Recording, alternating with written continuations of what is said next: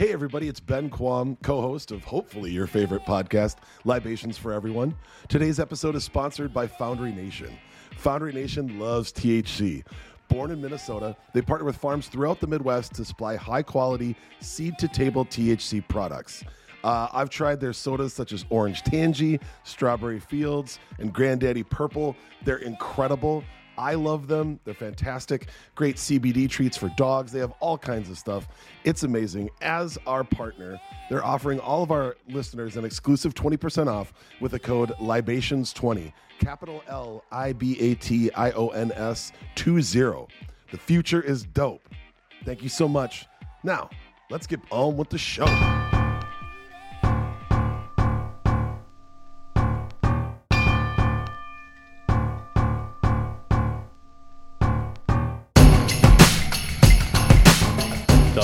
What that's what we need to get. That's a market that's untapped. I think. Holler, holler at me, penguins. All the penguins out there, yo. I, I wanted to make a like a penguin sound, but I don't actually know what's what what sound I do they think make. I think penguins just honk. Look at this honk, I think honk. they honk like goose. I think they like. Oh yeah. Like if that you sounds look, if you listen to the penguin stuff, it's just like a noise. They make the same noise that giraffes make, which is I don't know really. This, do they, they they might join my list of like wrong wrong sounding animals. Yes, correct. Like I don't I don't get zebras.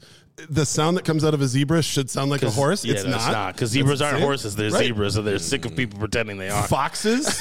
First time I heard a fox quote unquote bark, I'm like, that's not a bark. We need to call that something else. Yeah. Yeah, no, it's a- a murderous scream. There's Oh, a lot of there's a lot of communities out there that have been telling us about foxes for quite some time. like I'm talking about like whole cultures who've been saying like these things aren't cool. Like just Yep. be aware of them. And also random Norwegian club hits. I'm just gonna throw out there. Like, Yeah. they had an entire song about it. Oh, also, yeah. that's just what clubs sound like in, in my homeland. Yeah. It's mortifying. all the songs sound like that.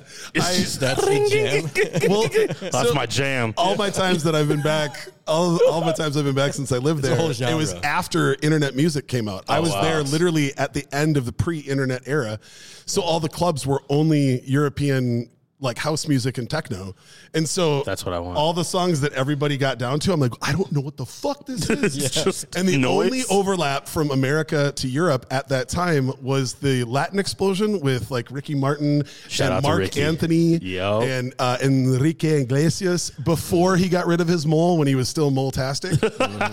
you know, boo. Uh, but that was like, it was Bring so back weird. the mole. Because like the, the five or six Americans that I was friends with while I was living there, like that was what would cause us to lose our shit. Was like, Bailamos, let's go. Not a single one of those dudes would have admitted. Te Yes. quiero, amor mío. Yes. Like, I mean, he, he had it on lock. He ended the 90s with one hell of a run. he did. Yeah. Oh, man. Uh, he, he went out like that mole. yep. He went out with I swear it, it happened when he got rid of it. all the talent was located in Yeah. the mall. Shit. His list, it, it took it took sunlight, it reverberated it into talent, and put it back in his body. The mole version of Samson. Yeah, yeah.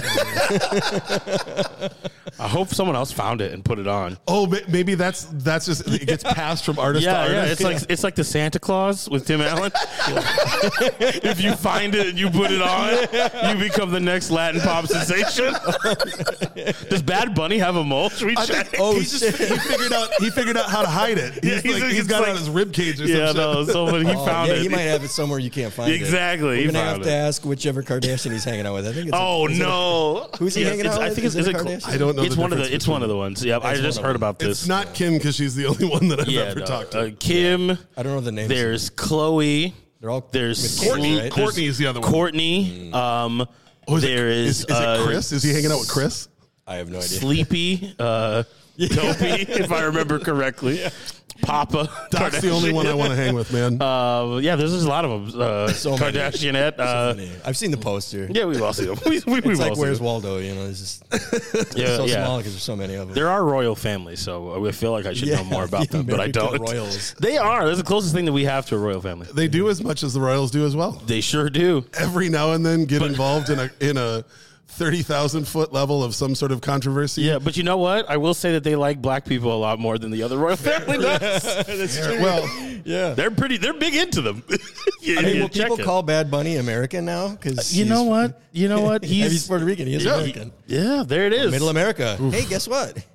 He's Let's- American. How There about how, how about you guys work on swallowing that and shut the fuck up about everything else? Yeah, yeah, Maybe take trying that to find, stop trying to figure out how to per- persecute everyone. Yeah, yeah, just yeah. swallow the fact that, that people from Puerto Rico can are, are a part of our fabric here. Put them in. Put them on the like. They've been asked to be a state for a minute and a half at this point.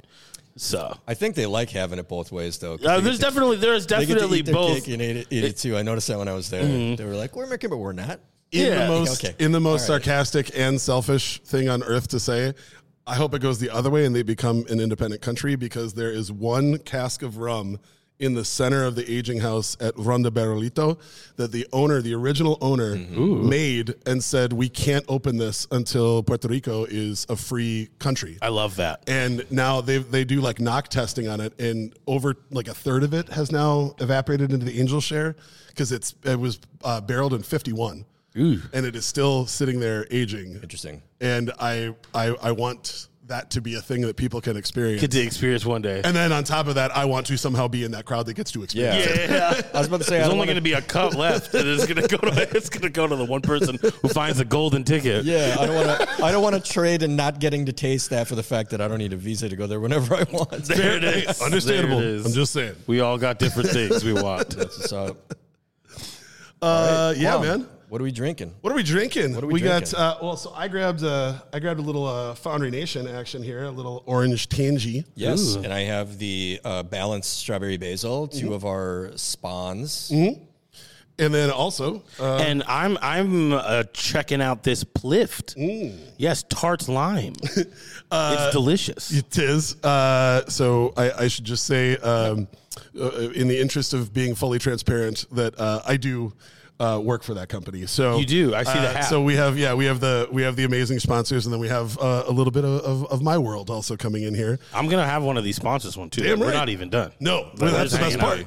Dude, That- the strawberry basil is fucking blowing my mind right now. Yeah. I actually haven't had this one yet. The last one I had was the the tangy that you're drinking, and I crashed it. I've It's- never drank something as fast as I drank that. I, it's uh, all three of these. I would say I'm trying very hard to remind myself not to just crush because it's just delicious. Enjoy. Yeah, no, I know. It did Yeah. enjoy. No, to- that strawberry one was the that, that was like that's my next one. I've already eyed it. Yo, I'm it's already like eyeing it. super dry. It tastes like real strawberries and like just enough basil. go. Basil. It's so fucking good. If I've learned anything from The Last of Us, is that strawberries are where it's at. That's what I'm Good strawberries are hard to come by. you. Thank you. I've been talking about that even in like regular society. yes, yes. Good strawberries are a Are- treasure. Yeah, that's where they are. Like, man, you don't think about it until they're gone, but then it is. Strawberries are where it's at. Uh, you just tipped our, tipped our hand. We have so many amazing things that we want to talk about. Yes. Like uh, for somebody who I do not know well at all, I feel like we overlap on so many things, and that's like the unfair part of interviewing somebody who has a lot of art out in the world.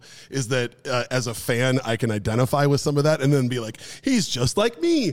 But I this time I really kind of do feel like we overlap on a ton of stuff. So before we go any farther, Yes. uh, our lovely guest, would you please introduce yourself to our listeners, and then we can actually talk about who you are and what you do. Well, thank you so much. Hello, everybody, all my guys, gals, non-binary pals. It's your boy Nur-D. Yeah. That's N U R dash to the D. I am a hip hop artist here in uh, Minnesota, the Twin Cities.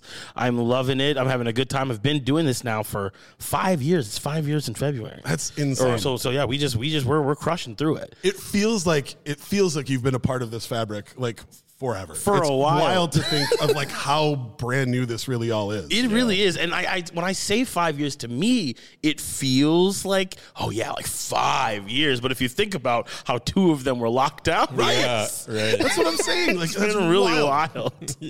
So it's been fun. It's been it's been a wild ride. I've loved it. I'm having a great time. Um, you've been uh, you've been able to perform all over the place. Yep. You've, you've done some tours, which has been amazing. Yes, yes. Uh, I feel like uh, the festival circuit has totally embraced what you're up to. I, it's really fun to be able to hit all these different places, all these different states. Uh, I'm going to be going across the pond in November to do some TTRPG content because your boy loves Dungeons and Dragons. Come on. Yeah, you know, that's right. Dungeons and Dragons sending me out there uh, alongside Hasbro. Shout out Hasbro. That is uh, so to dope. DM in a actual castle. Yo, for oh, people. fuck. Yeah, no, it's gonna be very crazy. Stop it. Yeah, no, it, it's amazing. I'm really looking forward to it. Wait, So- where where is it that you're going? Oh my goodness! It's the UK. I know the name of the city, um, but I, I I won't say it here because I don't know how to pronounce it.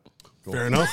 It's even cooler if they take you. even- you don't even know the castle. don't they even like know blindfold you and put you on a horse and carriage. If and they should, take you to a castle. this is how I'll. You'll never hear from me again. In November, I'm being flying out. I'm being flown out by some eccentric toy magnate to a castle. I'm this. I'm too black to do this, really.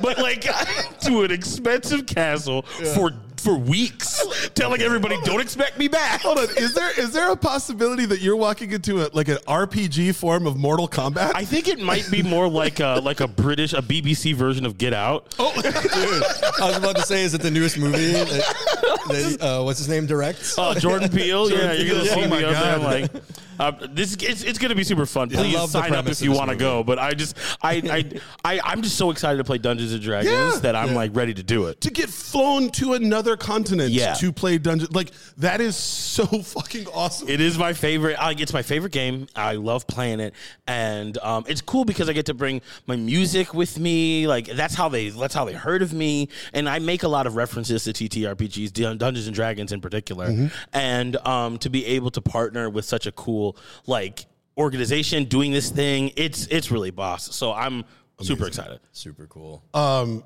can I can I ask? I didn't Yeah. expect Dungeons and Dragons to come up, Yeah, no. or at least so quickly.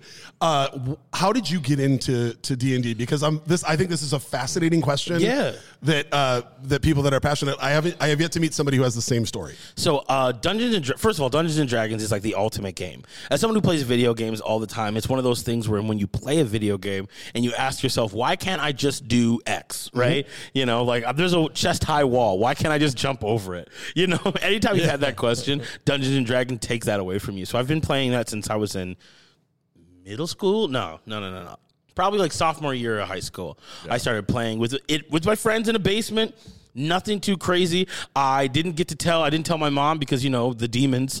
So it was, I was. It was a, a secretive thing Yeah. where you get to you play because this was in the height of the satanic panic. you know what I mean? Right. And uh, but I, I fell in love with the game because it's so immersive and it is so like there's so much things you can do with your creativity in that game that, you really can't do anything your else. creative potential, right? It really Because did. let like I just I could be anybody. I could do pretty much anything, and all I have to do is like roll a dice. Well, and also realizing that everybody has like strengths and weaknesses. Yeah. Like I really feel like that was the first thing that that taught me in real life that even like the strongest person has weaknesses in what they do. Yeah. And the the small person that wouldn't last in a direct fight can absolutely win a, a battle. Yes. Mm. By doing what they're good at. And I, I I think that is such an important lesson for kids to learn. For real. Like honestly. I and had learning to be fine with learning to embrace weakness as a character is such a an amazing skill. Mm. Is like, yeah, you know, I'm not the strongest. How do I get out of the situation? I have once you've played for as long as I have you just try to find different stories to live out. Mm-hmm. And a lot of the characters I make now, they're not even optimized for what you're going to do. What if you're a barbarian that's not very strong? What if you're a wizard that's not very smart? Like like try to figure that stuff out and you build a character around that. Mm-hmm. Or even like a pacifist character. It's like I don't want to slay all the monsters and figure out how you can coexist in a world where everyone's looking to like rip all the goblins apart. Like I think it's really interesting and you can't get that any other game really. I mean, there are other TTRPGs and they're all awesome. They're super cool. Uh, please play all of the ones you can find, but I'm just saying Dungeons and Dragons is the OG. It's the one that has been doing it pretty much the longest. And so I think it's really cool uh, to be able to be a part of that history as it goes forward. See, I played Palladium and Rifts when I was Ah, there you go. uh, in like junior high, and I was the dungeon master's worst nightmare because I always wanted to go zero to diabolic as quickly as possible. and he'd be like, "Dude, you can't. You're a team." Yeah. And he'd be like, "You got to inch up." I couldn't. Even, I didn't even let you start at like the second nicest. I made you start at the nicest, and I'd be like. What if uh, what if I slap that guy? And he's like, you wouldn't. I'm like, what if I roll two twenties in a row? He'd be like, fine. And like, Yeah, you do I it? think one time I did it and he was like, are you fucking kidding me? Oh, that's a DM's nightmare, the dreaded double crit. You throw your hands up. What can you do? There's nothing you can do. was like, you slap him. And then I'm like, all right, do I move up? Now, now can I be a miscreant? Is yeah, like, how do I how do I get more uh, being a being a it's it's interesting being a bad guy in a game like that. I've had a character See, it's, it, you can't be the Joker, like you know what I mean. Like that character doesn't work in a team setting, and even in the comics, it never works. He just runs off and does something crazy. But you can be Lex Luthor, mm-hmm. and you can find a way to be a bad character in a good campaign if the goals are aligned. You know what I mean? Lex Luthor doesn't want you know Trigon to destroy the Earth because he lives there, Right. So he's very like much about like I will help you stop that thing from happening Until we can get go back to me just getting just all the be- shit. yeah, as long as I get like Exactly. because I'm still I want to be a billionaire industrialist. And, like I'm cool with stopping a demon from eating everything, but I'm not cool with you know distributing my wealth amongst the Other people having food or healthcare. Yeah, yeah, no, food and healthcare. That Boy, sounds I'm- like a poor Yeah, person I'm problem. looking, I'm looking at a lot of government right now, wondering how. But real talk- but we need real to get talk, these people though. into it. I'm just saying. I, the only thing that I've ever learned from a video game or a game was like Mass Effect, and the the realest thing in the world is that we will probably keep eating each other until aliens show up, Mm-hmm. and then we're just like, okay, now we have to be us versus them. Remember all that stuff we were doing? we mean- won't talk about that anymore. Yeah. Aliens. It's that the the, the We're end back. of the. You're terrible. I mean the the original uh, the original graphic novel of The Watchmen. Oh, It's yep. the same Exact- thing. That's exactly how they fix Yep. the Doomsday Crisis. Like, yeah, we, I mean, we killed a couple million people, but we gave everybody a new enemy to all work together. And then the whole time I'm like, oh, do you remember when everybody's like, oh, why can't we be like, like November 12th, 2000, or September 12th, 2001? I'm like, oh, that's what we need is like a massive crisis or and emergency even that, or it mass still death. created scapegoats Right. amongst everybody Yep. who was brown in our country. Yep. Yeah. It created a villain to fight, Yep. and like. That's why I liked World War Z. Either of you guys read Yeah. World Oh, War yeah. Z? Yeah. At the end of World War Z, after the zombie thing happens and everyone's going back to sort of like this, not to say like a barter system, but like this concept of like you do your work, you do what you Mm-hmm. can do, you make what you can make, and you work with your community to make, to make it happen. Everyone's like, I'm happier. like I'm happier, and we know who the bad guy is Yep. Yeah. It's that guy. like over there, it's the zombie. Like the zombie. And and unlike actual people and actual cultures that could create racism and homophobia and all that stuff, a zombie is just a thing. And it's so much easier to project all of your anger onto like a shambling corpse than it would be against an actual person with living, breathing family and, Facts. and, and love and care and stuff like that. So I'm pro zombie war, anti uh, Islamophobia is what I'm trying to say. I did love though, like uh, uh, you brought up uh, The Last of Us earlier. I did like that they they even left in that little chunk about how um, uh, his his brother's fiance is giving him a tour, and she's like, you know, we all work together, and some people that are farmers they farm, and some people that want to raise animals raise animals. People that are electricians, da da da. Yeah. And he's like, so so so it's a it's a communist group. He's like, oh no no no, not like that. Not that word. He's Yeah. like, Yeah, not "No, that word. Oh, you, oh. you live on a commune. Yeah, this is is communism. communism. It's But what it it was just it was the fact that even in an apocalypse, there would still be some people that are like, uh uh Well, yeah. I, I remember the that's knee jerk, bad. the knee jerk, Yeah. like fear of the word. Not that. Not that word. I, I didn't understand until this very moment. yeah, yeah, like now. Oh wait, maybe that is what it is. Oh, you man. know, oh man, everybody working together. The concept of of currency and hoarding massive amounts of wealth is That whole shit, thing. I was like, this is so real. I know people that I care about that would literally put up that fight. yeah.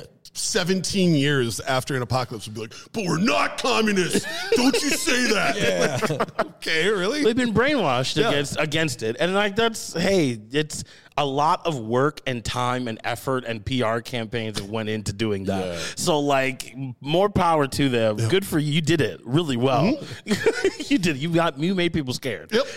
It also means those people don't know what they're defending. Correct. No, of course not. Anyways, So, uh, Charles, what do you say? Should we uh, should we jump into this? Oh wait, I w- I Yeah. we'll talk about this again at the end. Yeah. But before we get into questions, I did want to say uh, you have a new record coming out, and I sure want to talk about this as much as possible. Yes. Oh my goodness. Crush. I'm very excited. So my new record's called Crush. It's coming out at the end of the month. I don't know when this drops. This is dropping right now. So we will we'll have this out uh, a, a week from now. So it'll be before it comes out. Haha! So let's talk about surprise that. everybody in the future. Gotcha. Uh, you still got time. so Still have time. you still have time. So Crush comes out um, March 30th. Mm. Uh, drops everywhere on all the streaming services that you can go check it out in. I have been working on this in bits and pieces for like two years now. You know, because during the uprising, it wasn't really the time to make like the kind of record that I this Yeah. record I wanted to make. I was out there. I was doing stuff. Yeah. I was, I was participating in the community. But in the back of my head, I was like, man, I really want to make this kind of record. It's kind of fun, dancey, like love, talking about having a crush, talking about all this stuff. I wanted to do that. So Oh shit! I was about to say I know you like pro wrestling, but I can't believe you named a record after Brian Adams. no, it's not that crush. Oh man, good night. Shout out Demolition. No, uh,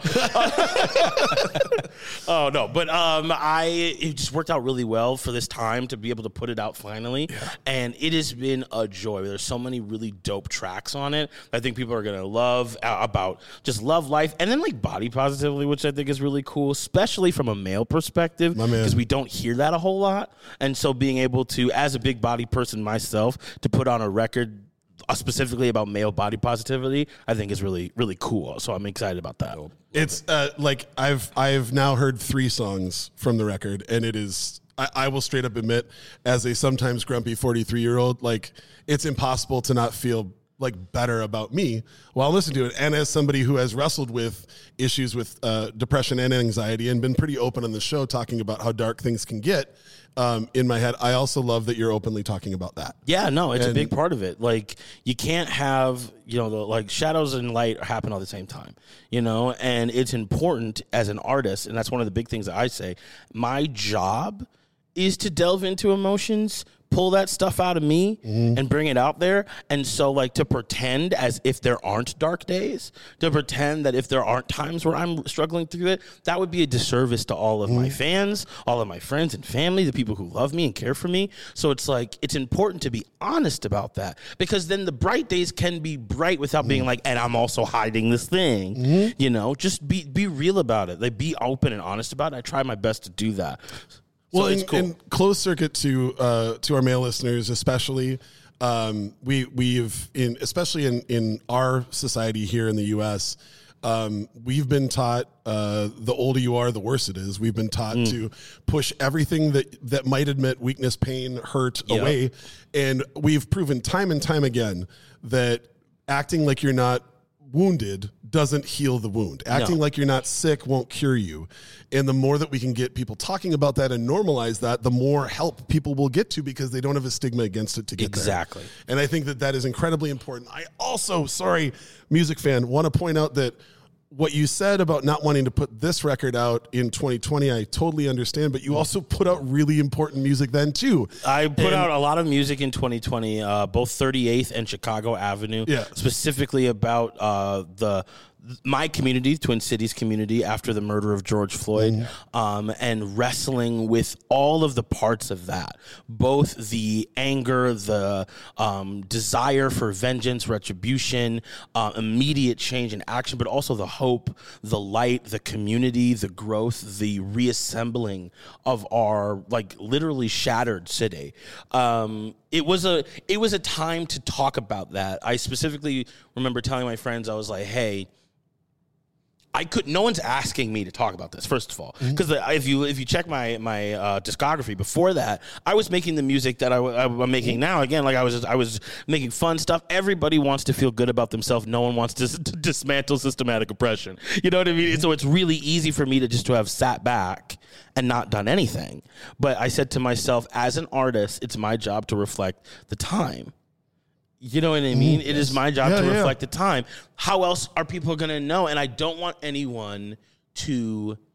If something were to happen to me, this might get a little dark. I know we're doing stuff. You know, we're going to talk about Yeah. stuff. We're having fun. But I was at a Kmart parking lot and I was hit. I was shot by one of the police officers, the the wonderful uh, people in the Minneapolis Police Department. They uh, they had shot me. It was a non lethal round, but it was pretty. I didn't know that at the time. Yeah. because they weren't telling people that that was what's going on. Yeah. And I remember I was in this Kmart parking lot, putting my hands up, in front of these injured people who had been beat up by the cops and were just looking for first aid. And as I got hit, I thought I was like, oh no, I'm dead. Like Yeah. I'm, I, I just got shot and I'm gonna die here, and that's just like the end of my life. And in that moment, I said, I wonder if people are gonna know why I did what I did Yeah. who I am, the music I made, does that reflect obviously the whole like my like my life and did I live it the way I wanted it to, but so much of my music is my life. Yeah. And so being in that moment I said n- as when I realized I was fine, I got up and I you know put a guy in a chair, we're running, we're getting out of there. I said to myself, I cannot let days go by from this moment on without making sure people know exactly who I am. For sure. And so I worked on those. I worked on 38th. I worked on Chicago Heaven most recently, which was the epilogue of kind of, kind of that whole conversation. And those three albums really, I was surprised because I did lose fans. I did lose fans. I did lose followers because you know when you start off just being safe, you know, being safe, being you know Mr. Body Positivity, and, and isn't it fun to love yourself? Uh, people don't want you to challenge them. Yep. Um, especially uh, there's Midwestern white sensibilities that aren't super cool about that kind of stuff. Yep. But I gained so much more than I lost. I got critical acclaim, but not only that, I had people talk to me about how their viewpoints were changed on this very important Yeah. issue of race relations and and and, and great. changing in our community. So uh, it was great. I love it. I'm still making it's still in my music now. Even now, it's, you'll still hear it in the new album because I'm like it doesn't doesn't go away. Right. It's just it is now folded into everything. It's not a separate part of me. Yes. So those albums, those works have been really were really foundational to how I've gotten to where I am now. And so now when I get to make a cool album, fun album like Crush, I can do so without any sort of like, but I really should have said. No regret. Yeah, there's no regret. And you exactly. let people know who you are, and if they want to ride with you now, they know who you are, and that Exactly. Mm-hmm. I think is a very freeing thing. I try to lead my life that way, you know, like. I have fun on social media, but I'm still going to post shit in my stories and make Yeah. people uncomfortable. And Exactly. Follow me. I didn't want them to see the fun shit anyway. Exactly. You know, this so fun like- stuff. This is this is the cost of admission. That's it. Like the like basic human decency is one of the costs of admission. Yes. And if you can't vibe with that as a concept, then you don't got enough money to ride this ride, homie. So like that's just how it is. You must be this tall to get on. The, like your morality needs to be this Yeah. tall in be order to get on the Nur-D train. It's a, there's also a lot of people that that that may have found you from from that, And they did. Yeah, they no, get to they get to embrace that side of it. Because I remember um, uh, a former coworker of mine was assassinated by the police a few months before George Floyd was murdered. Sorry to hear that. and it was Yeah, it was I awful. remember that. Yeah, Wow. it was it was really awful. And um, in the middle of all of that going on, uh, all his mom wanted was um, his personal effects. She just wanted to have his stuff back. Mm-hmm. Yeah. and they had been stonewalling her and stonewalling her, and then they just said no Yep. and we had practice. we had everything like everybody was at that that that level where we just weren't going to take anything Mm-hmm. and so um his widow called and asked if I would bring some equipment down and I would DJ. Yeah. Because we were going to throw a protest. Yeah. Mm-hmm. And we wanted it to be positive for the people, but let the police know what was going on. Yeah, yeah. And uh, we were playing background music. We were having a good time. We had a couple people speak. And I was like, I mean, we got to come out this gate so everybody knows what's going on. Exactly. And we played, uh, or I shouldn't say we, I, I played Fuck the Police into Parades by Long Shot into Break Chains. Oh wow. And I had dozens of people coming up just screenshotting like who was playing. And then I had two women walk up and they're like, my phone is dead. I, I have to know what this is. And so they had me with a permanent marker, write break chains Nur-D on their wow. shirts. That's because it moved them that much that they wanted to go That's find a that. lot to hear. Thank you And for that. Holy I want. fuck. I'm so glad that years later I got to tell you that in person because it was one of the most moving moments of my life. Yeah. That that And- hits really different. Like that's so much. I to know that that I got to be a part of uh, even a small were there. part of something like that. That is that's powerful for me. Thank you for sharing that. Absolutely, man. Um, Let's Well- also note Oh, yeah. that uh, we are not drinking alcohol Correct. for the first time. Yep. We um, Peter Schweiger, when I was judging Iron Bartender alongside him, and he doesn't drink. He was just tasting, um, and he's got this beautiful line of non-alcoholic wines. We'll get to that some other day when he actually comes on the program. But he mentioned coming on the show, and he said to me, and it's weird it didn't occur to us in these exact terms, even though we probably think about it. Even know, this is even different than not drinking because we're mm-hmm. drinking THC beverages mm-hmm. today. Full Yeah. disclosure.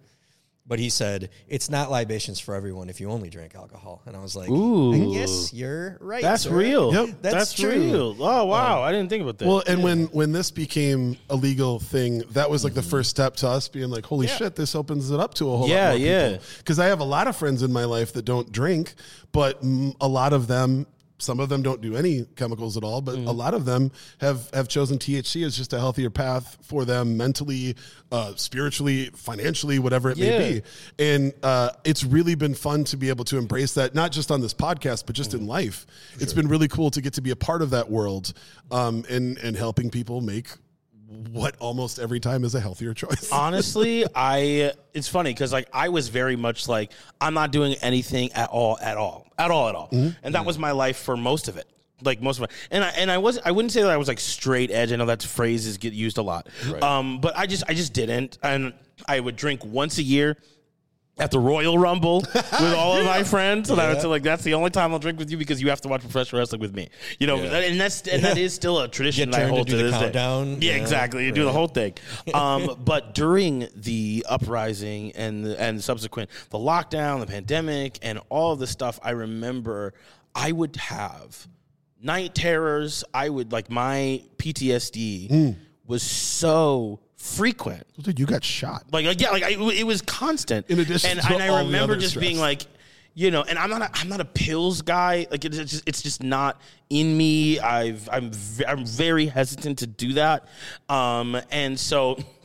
My DJ, my amazing DJ, DJ Hayes, shout out DJ Shout Hayes. out. He was like, "Hey man, like I know you're not like like I know you're not really you don't do this all the time, but like here like like this is edible. You can just like kind of like just try it out." Yeah.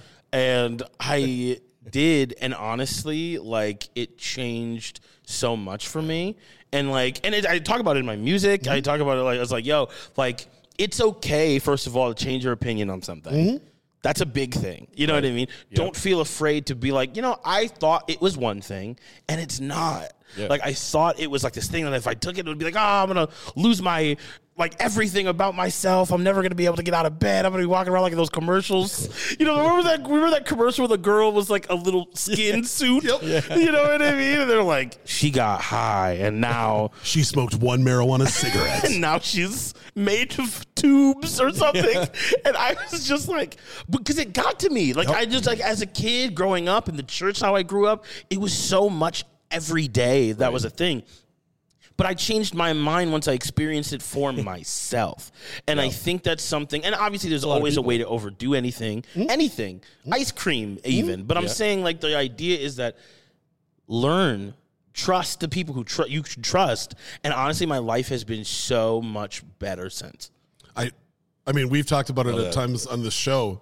Uh, Yeah, my we all my have journey. all different levels of experience here Yeah. as well. Because I'm just dipping my toe back into it. It's something I did a lot as a teenager and then stopped. Yeah. So this is very new to me. This is like my probably ninth THC beverages, I've, THC Oh, beverage. I've ever had. And I uh, I spent my twenties uh, drinking my way through a sprint away from depression. Yeah. and all it did was like make me think it wasn't right behind me for a mm-hmm. little bit, and then mm-hmm. I'd wake up and it was even closer, or it was on top of me. You're running further into the woods. yep. Yeah. it was it was yeah it, was- you're just running blind in the darkness Absolutely. 100%. like and that's what it is and so it's like nothing you do to escape your problems is ever the right idea like if you're doing it to get away from the thing because not only it wasn't just like oh i started uh like having thc in like my life and then everything went well Right, no right. i started having thc and then went to therapy Yep. i started going to thc and i started right. having these things you know what i mean like it wasn't just i just had this new thing i ate this thing or drank this thing and now i'm better Yes. it was that i tried something different and knew that i had it, it originally said i would never do or wouldn't do realized that it wasn't how i thought it was and it changed my viewpoint Yeah. on everything else It did then some i started good things for you. it did good things didn't for me. heal you. It did some good things. it did some good. It, it, it was a, it was a uh, starting gun to the race uh, towards my mental health, and so that's and that's all it and that's Yes, all it yes, needs yes, to be. You don't. It doesn't have to be your savior. It can just be something that's fun to do, um, like and to enjoy. Just like going to get a Big Mac is fun to do and enjoy if you're into those sort of things. So it's just like you know enjoy it. Take your time, but still do the things that are do going the to make work. you healthy. Yes, I literally two days ago, three days ago, an article came out that was talking about how um, there's a new study out that said uh, like microdosing uh, is similar to a placebo effect, basically. And I was like, I was like, bullshit. Like, That of seems course, weird. it's a clickbait highlight or Yeah. headline, and then what it is is it's they interviewed a bunch of people that started microdosing and then just thought their problems were supposed to go away Mm. and they're like well it's kind of frustrating because it hasn't done that and i'm like well that's the fucking point They a- still got like- I, like, I still got arrested for tax evasion. What the fuck? I'm Yeah, like, exactly. like I, I've I've been allegedly microdosing for almost four years with Allegedly. with psilocybin. Allegedly. allegedly, and uh, it, the only thing that it's that it, I can say it actually does is it frees me up enough to not get caught in. Therapy wouldn't even be worth it because I'm not worth it. It gets And you out of your it gets own me out way. of my own way, way, and then you go do the rest of the fucking work. That's Mm-hmm. the point. You still have to practice like getting up and working out and stretching. Yep. You still have to talk to a therapist. You Yep. still have to be open about things. Mm-hmm. You still have to write about shit. Like you have to do all the other stuff. What it does is it stops me from stopping me from doing it. Exactly. There is no magic pill. There is no magic beverage. There's no magic consumable that will fix your life, no matter what that problem is. But there are things that can, for you, and it might not be this for you also, Yeah. but there are things for you that can get you out of your own way Yep. and get you onwards towards the path to being a healthier person. Yep. And if it's, it, it might not be this, it might be something else. Um, the trick is, as long as you're not you you're running to escape. You're using to escape, and you are not convincing yourself that you won't be well Yeah. without it. Correct.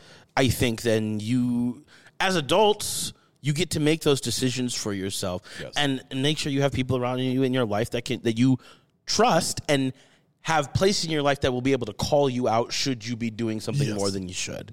That's, Also, that's just- the big thing. Regardless of, of if you're struggling with anything, you should just have people that will call you out in your life. Yeah, Otherwise, for real. Or else you end up nobody's being real. That's that's part of getting yourself right is being around the right people. yeah. Yeah, my goodness. I just, you don't want to end up, you know, Alex Jones being the voice of reason for you.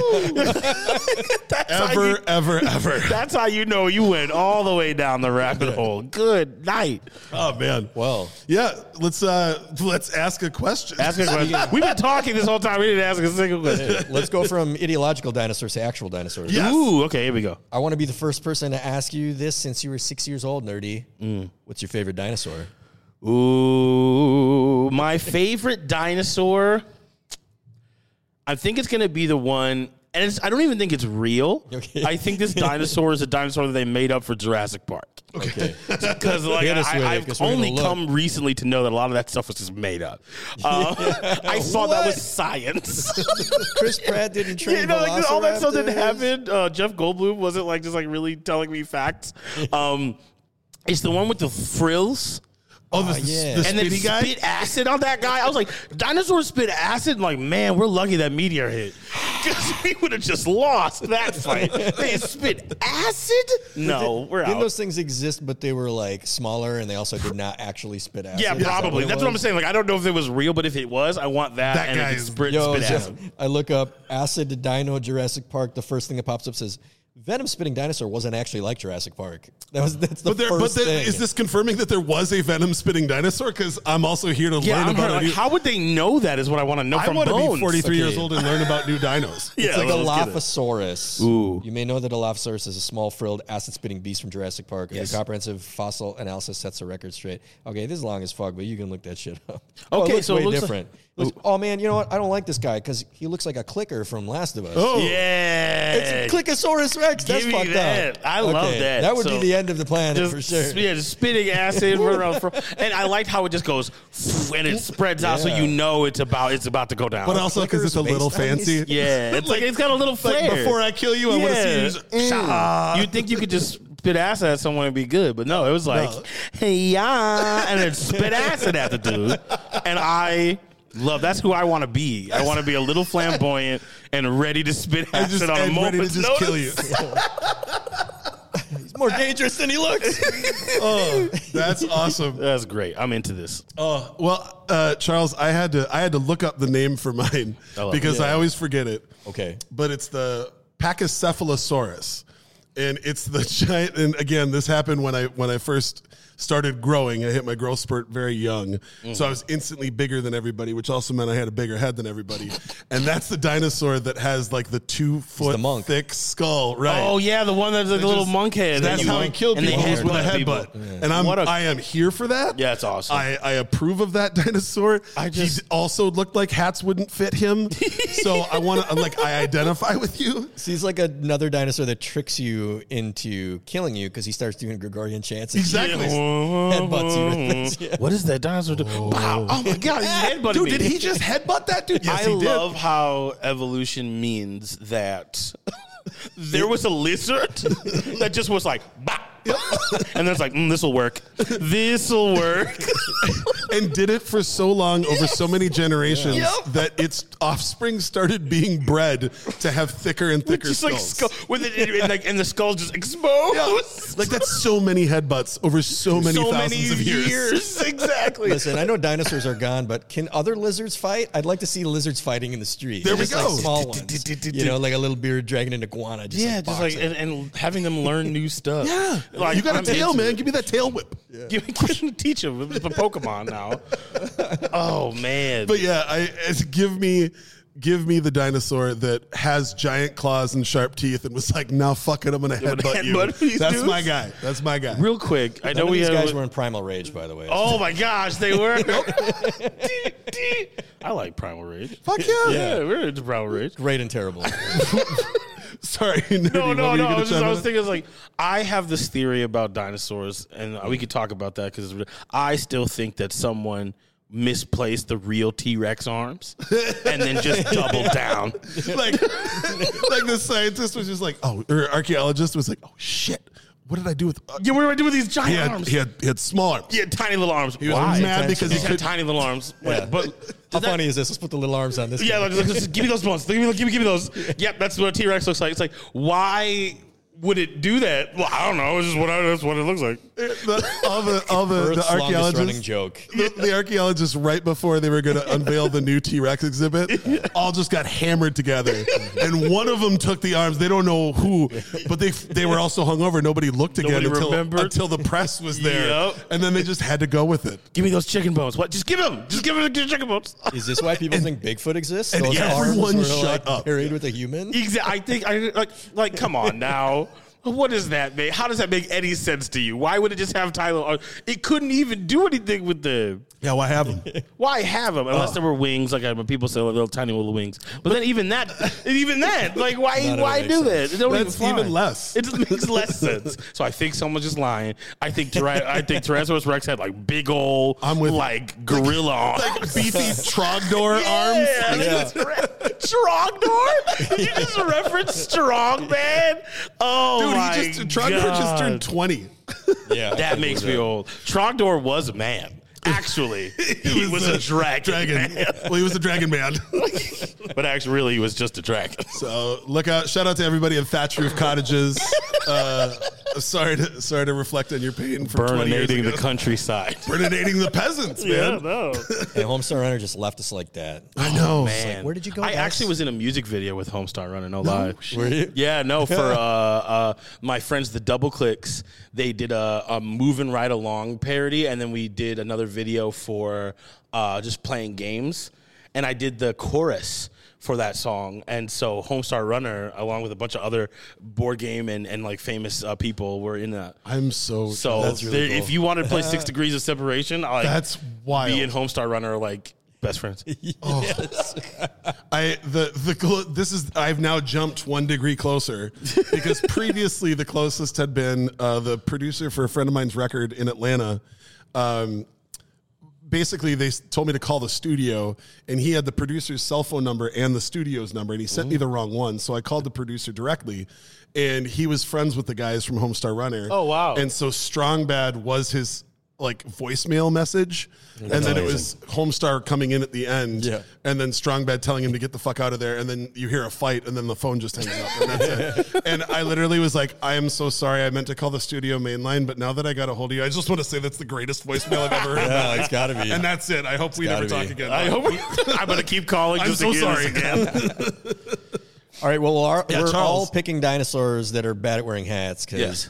my favorite, since I can remember, has never changed and it never will. It's the Triceratops. nice, nice. Triceratops has a shield on his head. Sure he has does. Mm-hmm. multiple weapons. There's nothing like a Triceratops on planet Earth. Rhinos are one of the coolest animals on planet Earth, Agreed. and they're like the lamest Triceratops that Yep. ever lived. Yeah, because they, they they're like missing the sh- the main thing, which is like Yeah, a cool man. shield. They don't got the cool shield. They don't got the horns on the top. They just got Do- the one okay. horn on their. Am I crazy? Did, did Triceratops also have like a, a spiky tail? No, or was that that's- Steg- that was Stegosaurus? Yeah, Stegosaurus Stego. is There the you one go. the spikes. Got it. Mhm. Yeah. So I remember being a small child and trying to convince all my friends that the Triceratops could easily dispatch a T Rex. Which, like, now I think about it, I'm like, with those little arms, come on. Yeah. Yeah, but again, the little I still arms. think that that's. I still think that that's accurate. I think that Triceratops were like the one that wasn't afraid of the big one in the Yeah. yard. You know what I Yeah. mean? Like the pterodactyls were, were fly, so they were like, mm-hmm. we don't bother with y'all on the Yes. ground. Yeah. And then the Triceratops, everyone was like, oh, the T Rex is coming. Triceratops like, I ain't afraid of no Rex. I got a shield. I got a shield on my head. Let him with, watch with up. weapons on it. Yeah, with Which, weapons as far as all I've known, around it. Yeah. Humanity is still Good screwed up. We had like thousands of years of guys with shields, and then we put the weapon in the other arm. Like, Mm-hmm. why not also put some weapons on the shield while you're hitting people? It's all there. It's all there. It was Oh, it's right good. there. It's a that's a that is a very good choice for dinosaurs. A shield with eyes. Also, Blue Ranger. Shout out to Billy. yes. Triceratops. and we have we have a formidable army. There it we have is. the small, fast one that can move in Spit packs. acid, yeah. Spit acid Spit everywhere. Yep. We got the guy that'll just bash his way through the middle of everything, and then the guy who has the sharp things and the giant shield. I'll I feel pop good up about from this. beside the shield, like spit acid, and get back in. I just got to say, you guys better hope I don't roll two natural 20s. Oh no! He's evil Triceratops. Evil Triceratops. He puts on an eye patch, and we're all done. the chaos ceratops. Oh, God. oh my love god, it. I love that. Absolutely. Now I'm here for that show. When, are we- yes. when is that going to be? Well, on TV? cheers. Cheers. Oh yeah. Boom. One question down. Mm-mm-mm. This is All right. Delicious. Topic number two, right back to me. Ooh, okay. yes. I am so geeked that we get to talk about wrestling because I am a wrestling obsessive. Nice. Let's get it. Um, the first time I saw you perform was totally happenstance. I was going to see A Better Tomorrow with my brother and a friend of mine at the Trylon Cinema, this small cinema here in Minneapolis, and you were guest bartending and performing at Lawless Distilling. Oh yeah, that was was, just- so much fun. It was just random. You were just like you had a little boombox. Yeah. you were walking around rapping, and you were talking about wrestling. Yeah, and I was like, um, hello. and I was like, dude, how dope is that? And my brother and my buddy I was with, we all absolutely are wrestling obsessive. So that was super fucking cool. So it's Mania season. It is so you Mania know we're talking about wrestling. You. All right, let's book the territory. Name a huge wrestling dream match. It could be one that never happened but could have. It could be one that could have never happened, or it could be one that could still happen. Choice is yours. Oh man, I only get one because I could talk about it for literally the You rest could of the day. You could. You could rip off a couple. All right, I'm gonna do. I'll do three. I like to keep it simple. I'll do three. Uh, one that could happen, one that will probably never happen, and then one that would just be a personal favorite for me. All right? So one that could still happen, um, and we everyone's talking about it. Everyone's having the conversation about it in wrestling, and that is Roman Reigns versus The Rock. Yes. I know that it's like the obvious answer.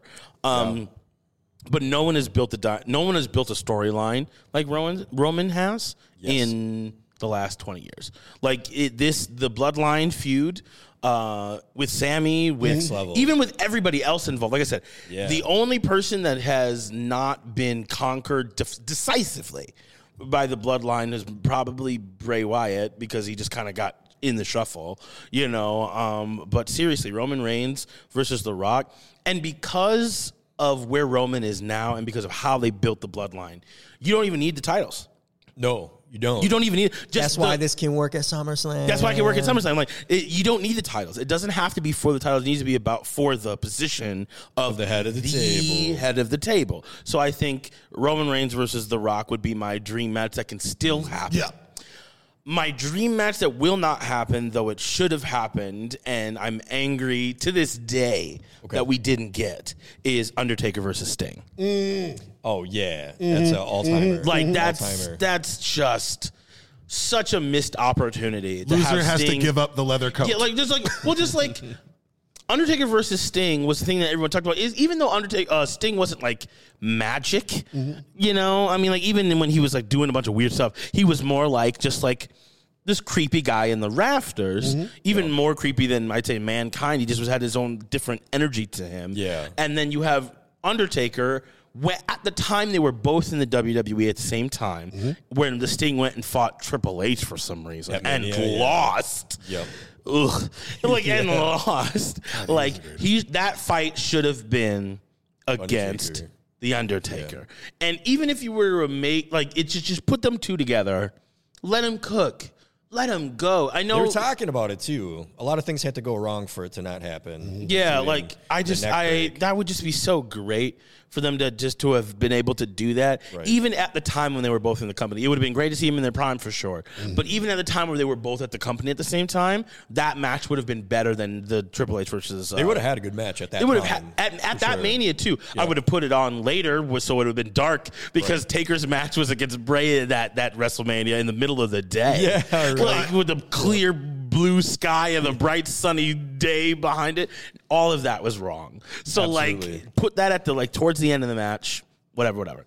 Then um, my dream match that is just a personal favorite for me. Oh goodness. That's a really that's a really tough one. I think I would like to see the New Day and well, I would like to see um like a faction fight Okay. against the New Day and the Hurt Business Oh. versus AJ Styles, Finn Balor, all of Judgment Day, and the OC. I'm in. Okay. And like Yeah, yeah. rebrand Judgment. First of all, as much as people like the Judgment Day, I'm just kind of I don't like them. I don't not that I don't like the wrestlers in it. I just don't like the vibe. The name doesn't make any sense. It they don't really exude any of that. Like change the name. Give us something. Give us a clear logo to, to rally around. The little like weird, just like gothic purple stuff thing, does it doesn't it doesn't hit but like you could have Finn Balor and AJ Styles be like we're co-captaining this. We're doing they're doing the Too Sweets they're bringing it back. Yep. um and having the Priest uh, Ripley Dominic Gallows and Anderson and then you have the New Day Bobby Lashley Shelton Benjamin uh, Cedric Alexander. Cedric, and then you'd bring in um, hopefully a returning Naomi, or if not, somebody else. Yeah, and then and then have that be like a mega faction match. And you'd have all the different like styles. of Yeah, like wrestling it going would on. think about that. War games. Yeah. Like ooh, in war games, come on now, that'd be so dope. So that's what I would. ho- That's my dream. It'll never happen, but that's my dream match. Uh, f- I think those would be the ones. Those three. That's oh, fuck. That's awesome, and also a way better answer than mine. What was yours? well, so I, I like I was trying to figure out like what I what I would really want to see, and it would be because I I missed out on a chunk. So I was like all the '80s into the '90s wrestling, and then it kind of died. I sided with WCW in the uh, the the Monday Night Wars. okay. And then I really kind of came back around uh, when Charles and I started doing this show because he would talk about stuff, and I'm like, I have no idea what you're talking about. Mm. yeah, yeah. And sometimes I'm like, uh, all right, well, let me get into the thing that my friend's into because uh, if it interests them, then I, I would at least like to know more about What it. What a cool way to live your life. and now I've sucked myself back into it. So now I'm like watching this shit all the time. So the the first thing was always when when people's finishing moves are very similar. I always want to see a match where they all get to come together. So I would love to see a uh, Stone Cold Jake the Snake in his prime, uh, Randy Orton and Diamond Dallas Page in his prime. Where at the same time, all four guys somehow all drop each other, somebody. and then you know you hear the like the ring drops, and everybody's like, "Oh my god, we've never seen anything like." Everybody's losing their mind doing the holy shit chant, mm-hmm. and then like slowly people start to get up and figure out like whose very similar finishing move is actually like the toughest. I would I would like to see a bunch of cutters all happen. That's once in a row. like just cutters. Everyone's cut. nonstop Like, cutter. just cutter, cutter, cutter, cutter. I, I feel like that and they're. DDT. and then Jake the Death by a thousand cutters. Yes, I think that there. I think there absolutely is fun. room for something like that, and I think it would be really. Cody funny. Rhodes got a nice cutter on him now. Yeah. He's There got it that, is. He's got that springboard cutter on. He's him. so spry when he does that too. I'm always great. Surprised. it looks I'm like, great dude, every time. Really athletic. Well, and- good for him. Way to for Randy Orton to let him do that on WWE. Yeah, MLS. for sure. You know what I mean? Like with his back when he little was- with his little spin on yeah, it. back when he was yeah. in AEW, he could do whatever he wanted. But now that he's Right. back in WWE, like I was like, wow, wow, look at that. Yeah, now he's got Damian Priest changing his finishing move. Right? He's got to now. Yeah. and then my other, this could never happen, but I was thinking about it. The only other thing, and it would be so mismatched. You'd have to like, you'd have to level up the first of these two tag teams. Ooh. But the first tag team that I fell in love with was Shawn Michaels and Marty Jannetty, the Rockers. Yes. I thought like I had never seen anybody jump like that. And Yeah. now looking back on it, it's like watching the NBA highlights from the 70s and being like, I don't know if these right. guys could hang that much. Uh, but if you could somehow like like uh, boost all their stats a little bit, right? Yeah, so you got everybody doing that. I would love to see like those guys versus like the New Day or Mm-hmm. those guys like the even like the Hardys in their prime. I think it would be really fun to have to see what those guys would have looked like if they had that sort of athletic prowess. Yeah, like That would have been if you translated the abilities. Mm-hmm. Like the AWA had a tag team called the High Flyers, and it was like one guy could do a drop kick. Yeah, and it's like, oh wow, look at that guy jumping off. He jumped off the ground. It's like two feet. What? But like I laugh every time we watch wrestling or watch with my friends. I'm like, you know that you know, like in a fight when the guy jumps off the air and kick, like that should be the end of a fight in real life. If I was in a fight with somebody and they leapt up into the air and kicked me with both of their feet, I'm done. I'm, Like I'm, actually done fighting you. Like I'm like you clearly wanted more. That's confusing and dangerous. Yeah, like wow, you didn't need to do that. Oh, you could have just kicked me regular. you jumped. I love. Hold on though. I love. Very angry. I love that. I love that Charles goes. You're confusing and dangerous, and that's literally the same thing as the dinosaur that kicks out with the Yeah, fabulous yes. and then spits What is poison at you. this? Ah, man, Venom. Confusing and dangerous. drop This is a solid dino combo. right it's there. a Oh, drop man, kick dino. Drop kick. I want someone to bring back. I'm sorry, I don't want to cut you for your awesome dream matches, but Not at all. I, we just mentioned Jake the Snake, and I was like, Yeah. man, that's why I like uh, Bobby Roode so much. I miss when simple moves were finishers. Because now finishers Yeah. get all weird. You got to roll around. You got to do all this extra, you know, extra moving. I like it. I would love for someone whose finisher is just a drop kick. Yep. Like Yeah. the end. Like I, but I, but I do a drop kick so well that like you will not kick You out. know you're done. But the other thing is like no one DDTs like Jake used to, or like Raven. Raven was the last one who, because when so when Jake used to DDT guys, they wouldn't do like the head spike, which is impressive looking. Yeah. and they also wouldn't do like the roll through. They would fall flat and not move, and you'd Yep. be like, he literally just killed Yep. that You guy. just killed that guy. Yeah, he like smashed his face into the ground, and now he's dead. That was why I thought he was so rad because everybody else like needed to show like Mm-hmm. you know Hulk Hogan, Ultimate Warrior, even Andre the Giant with like you know his when he wasn't leaning in the corner, you know he'd put his hand up. Like everybody wanted to show dominance. Jake literally looked like he didn't care if he killed that guy or not. Yeah, yeah. He'd land it and then like just nonchalantly like put a hand on the guy or put a foot on him. Like he was annoyed that he had to wait three seconds. I was I, I just thought that was so much scarier than yeah. any bad guy anybody had presented me with. hot that was take. Hulk Hogan's leg drop is the worst finisher. of all time. absolutely the He also worst finisher. destroyed his entire body doing it. yeah. Yeah, like it's just it's the worst finisher of all time. Uh, it is not as impactful as you think it is. It's it it it has not aged. No. Every, almost every other finisher ages, and it still looks like a finisher. Yeah. Like I say, Jake, this like you said, Jake the Snake DDT still looks good. Show me Like, a gorilla right now. press when anybody does it. I was at home watching Bianca Belair do that, and I lost my mind. I was up in my basement yelling at the TV. But a leg drop, that's not even like a transition move anymore. Well, no, but you, but you got to throw him into the ropes and kick him in the. Started with the chest. Well, started with the face, then the chest, and then the stomach. First, you got to do that, and then Makes No, no didn't sense. Big Bill try to use the leg drop uh, when he was a single in Yeah. WWE as his finisher? Mm-hmm. And we were like, nah, that's not. No, dude, it's not a thing anymore. The only reason it got over was because Hulk Hogan, and uh, we don't like him anymore, so it's cool. Hey, Fandango was doing the top. Top rope. rope leg drop is cool. That was good, but also they were like, dude, you are gonna You're gonna have break your both tailbone. your hips replaced. Yeah, yeah, yeah. Uh, shout out to years. this is a hot take. Shout out to Kenny Dykstra Nakamura from the Spirit Oh, yeah. Squad. He had the best l- of like top rope leg drop in the building. He would he Yeah, would like pull his that's leg, he would right. like grab his ankle before he would hit the ground, and he'd right. quick kick it out and then land on them. All right. Ooh, that was it was so good. I could get Kairi down with Sane that. of leg drops. Kairi Sane of leg drops. He had the best elbow in the business right now. Are you writing that down? That could be. I, there's too many. There's so many. There's, There's so spilling many. Okay, but Uh, we always okay. try to we always try to pull a quote as like the title of the episode, and I'm like, yo, we're just they're they're I got flying like right 19 on there already. love Okay, All right, so Charles, what's I'm yours? gonna do one historical that should have hap- happened. Two of my favorite wrestlers of all time, if not my two favorite wrestlers of all time. One gentleman named Stone Cold Steve Austin. Yes. The other fella named Edward Guerrero. Ooh, there it they were feuding when Stone Cold walked out on the WWE. Oh, yeah. So they had just started their program. Oh, God, that and then amazing. it got stopped in its tracks, and they never worked together. Uh, That's to, my, to my knowledge, they never wrestled anywhere, but that feud would have been the first time that they actually feuded, Oh man, and uh, that got blown off, and he ended up uh, working with um, Eddie Guerrero worked with Benoit after that.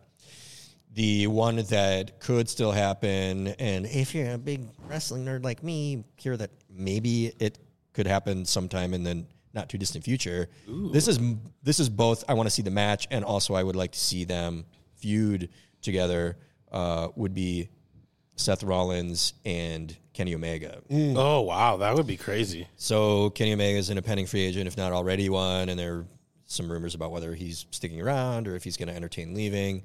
Uh, he and Rollins, I think, have a very similar body type. Uh, athletically, they're similar, even though um, Rollins is a little more tight and controlled because he works in an environment where that's something that you are, you know, You're paid for asked to. to You're do. paid to Yep, do. Mm-hmm. Absolutely. That's my style of wrestling too. I'm a psychological wrestler. I don't like spot fests. Um, they're Mm-hmm. fun to watch, but like they don't make me excited. They're just like, wow, that was fun. That was cool, But yeah. Mm-hmm. I like psychology wrestling. You know, like Sami Zayn versus Roman. Oh, so good. Uh, like three weeks ago. Yep. That was spectacular because Fantastic. of the pace and like the drama, the story You feel every every twist of a wrist or Mm-hmm. every knife edge chop. Like everything feels like something. But I think if you took the athletic abilities, the stature, the mic work, the character work of those two guys who have for many years sort of been compared um, because of their like prowess to see those two dudes work a program toward like SummerSlam or something that would be fucking dope and also maybe it would put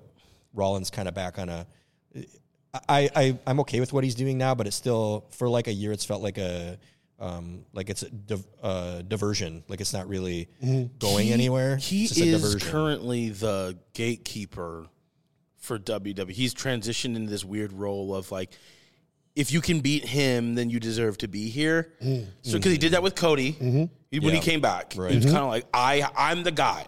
You have to come through me to become back here. He's doing that with Logan Paul right, now to be like, you have to beat me. Yep, we don't want a- you here. Yep. we don't want you here. Like you have to beat me. So that yeah, if Kenny Omega came back, of course he has to fight Seth. That Yeah. would, that, if he I- came, like if he came, he'd have to fight Seth Yeah. because he's the he's the guy. Yeah, and, then it, would could just be about that too. Like another program where who cares about the the titles? Yeah, no, like I'm I'm Seth I'm Seth freaking Rollins.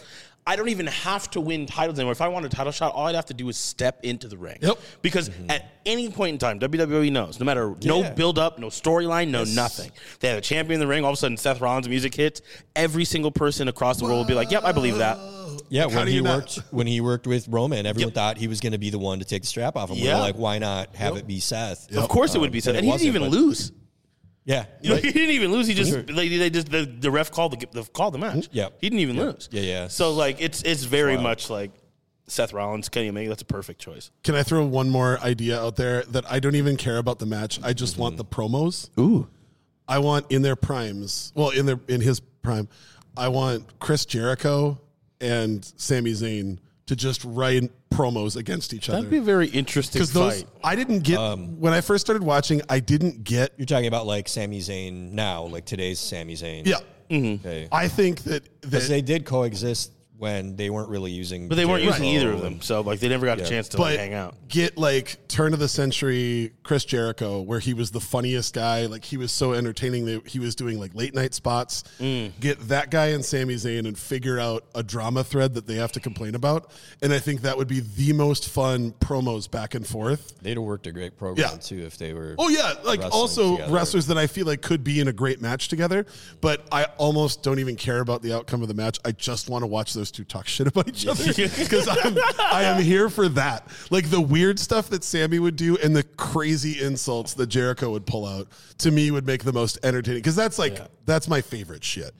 Like give me some really good hot off the dome hilarious takes People or forget that insane Sami can work on the mic too. Yeah. like he's he's like he's like because right now he's kind of been painted as like he's a baby face, so he's. But even in that, he's doing really well, and before that, he was actually doing pretty well as well. So Sami Zayn could cook. He could do it all He can do emotional. You can do funny. Yeah. He's just uh, yeah. He's He an is absolute a renaissance top man. tier talent. I'm glad he's finally getting the push Yep, that absolutely. he so rightly deserves. I th- and I thought he never would.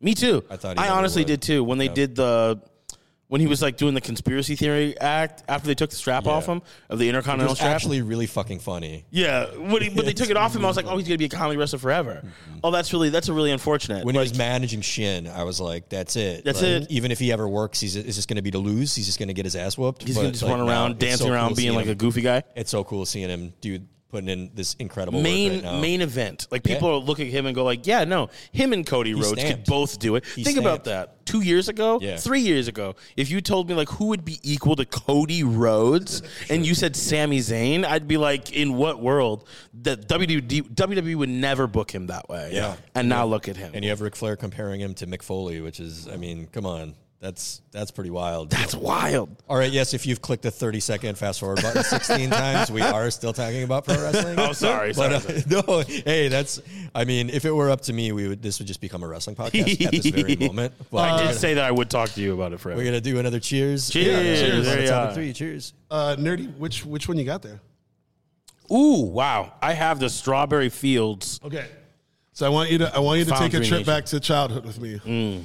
So in my head, that is a carbonated version of Sharkleberry Fin Kool Aid. Ooh, That is where that takes me. This, you know where it takes me? It takes me to those little strawberry candies, Ooh, like with the, like, the- the, like the little with the With the little wrapper cream, that looks like the with the little cream Yep. in it Yep. that your grandma used to have, Yep. like that. Ooh, it's delicious. that just somehow come with old age because I've still you just never find seen them at a store. I've never bought one. Nope. I know I'm gonna wake up one day and there's gonna be just like a bag of them, and I'll like, know "Oh, shit, I'm I'm old." old. That's how you find out you're old. You got to wake up every day. and but you don't it. have to wait for that flavor. That you can just right drink there. one of these. This is delicious. Yeah, buddy. That hey, want to do banging. a quick reminder about our promo code? Oh yeah, uh, if you if you have interest in tasting these for yourselves, because they're hemp derived, uh, we can ship across state lines. Um, uh, it's federally legal. Uh, it's low dose THC. So um, if you go to uh, Found, Foundry Nation or Balanced with No so blncd.com, uh, you can order the stuff we're talking about. They have a ton of edibles. They have CBD dog treats that Charles and I have both talked about changing our lives at home. Um, if you put in the code capital L I B A T I O N S and the number two and the number zero, libations 20, uh, in the code, you'll get 20% off anything that you want to order. Yes. so for sure, do that. I'm going to see if I can get this. I know they're our sponsor, but I want to get this strawberry basil shit by the pallet. Yep. It's, it's, so fucking it's good. bonkers. It's delicious. Uh, all right. So whether we're at WrestleMania Yeah. or we're at a Twins game going to see Nur-D perform, wherever it may be, when you gather a bunch of people for a sporting event, food is always a part of it. Yes. So, is there something that is your, I have to have this every time I go somewhere? Or is there something that you wish was a part of like stadium food culture? Is there an item that you love, a, a food thing that you love, that you just wish you could get your hands on when you're hanging out watching something that you Oh love? man, that's such a good question. I like a particular food. You know what I think? You know what? This is gonna be sound. This is probably. I know why they don't do it. I know why they don't. But this do is it. this is in Nur-D's world. yeah. But in my world, I wish there were more options to get like a turkey leg. Hell yeah. You know, Oh, like I a- mean? like a just Renaissance like, like a festival, random turkey Like a king with a turkey. Yeah, leg. just like eat a turkey leg. I love going to the state fair and just having a turkey leg. It's Just delicious. walking around with it. Yeah, just walking around. I feel like a. I feel like uh, uh, man, like I conquered something. Yeah. There is something primal Just about having ripping one of those in your hand. Yeah. When you like, when you you realize how heavy that is, and you're like, I'm gonna eat all of this by This ripping meat. it. I understand why we can't have it because people just have like broken bone and they've been drinking, and an angry sports game is people get stabbed. But like Some I- lady in sandals is going to step on that and just get stabbed. I know the that foot. there's a reason why we don't have it. But also, the other one I want more of and better of is cheese curds. Yes, yes, yes. Yeah. I know you got listeners all around the world, and some of you have never Have experienced, never cheese- experienced cheese that. curds. But um, when I say it's like it's deep fried cheese, like it's a lightly battered deep fried cheese, and I know it that doesn't sound like too much. It's perfect. It's I got don't to know be how melty and crispy. it's me- melty and crispy, and it's che- you can have different cheeses inside of it. I, I- I- you could dip it. Some people do ranch. Some people do marinara. Some people do like blueberry stuff, like mm-hmm. ketchup. ketchup, just ketchup, just ketchup, or nothing at all. nothing. One of the Just only things the- I eat just ketchup with because I do like ketchup, but I only like it on russet potato stuff Ooh, there it is. or cheese cheese curds. curds. So like I, I feel like more places should have cheese curds. Me and my uh, lovely wife, every time we go out uh, to a new restaurant or place, Shout out to Sarah wherever she is. Yeah, wherever Sarah is, I love you. You're you're beautiful, and I love that you've been on your phone and being really awesome about me doing this podcast. um, but every time we go to a new restaurant, we always try their cheese curds or their queso, but cheese curds specifically because that's how you know if a place is good or not. I'm with you on that. Oh my god, That's my stadium food. Now I want either a turkey leg or a cheese curd. I love all those options. Charles. I didn't know we were going to do both, so I'm going to say I don't like a lot of stadium food. I feel like they're really mail it in a lot of times. I'm Mm-hmm. Like, give me a fucking hot dog. Like, hot dog, ketchup, and mustard. Thank you very much. Is How much? another- Oh, $19. Great. Cool. For real. At, Second uh, mortgage, please. At uh, oh, now you can do the. Uh, there are a lot of memes about like doing the uh, Quadpay or whatever it's called. Oh, no. So I'm like, I finally paid off my espresso martini from last February. Thank you, Quadpay. Or what- I don't remember what it's called. After Afterpay. God, yeah. Oh man. Do that for a hot dog. It's on the Yes.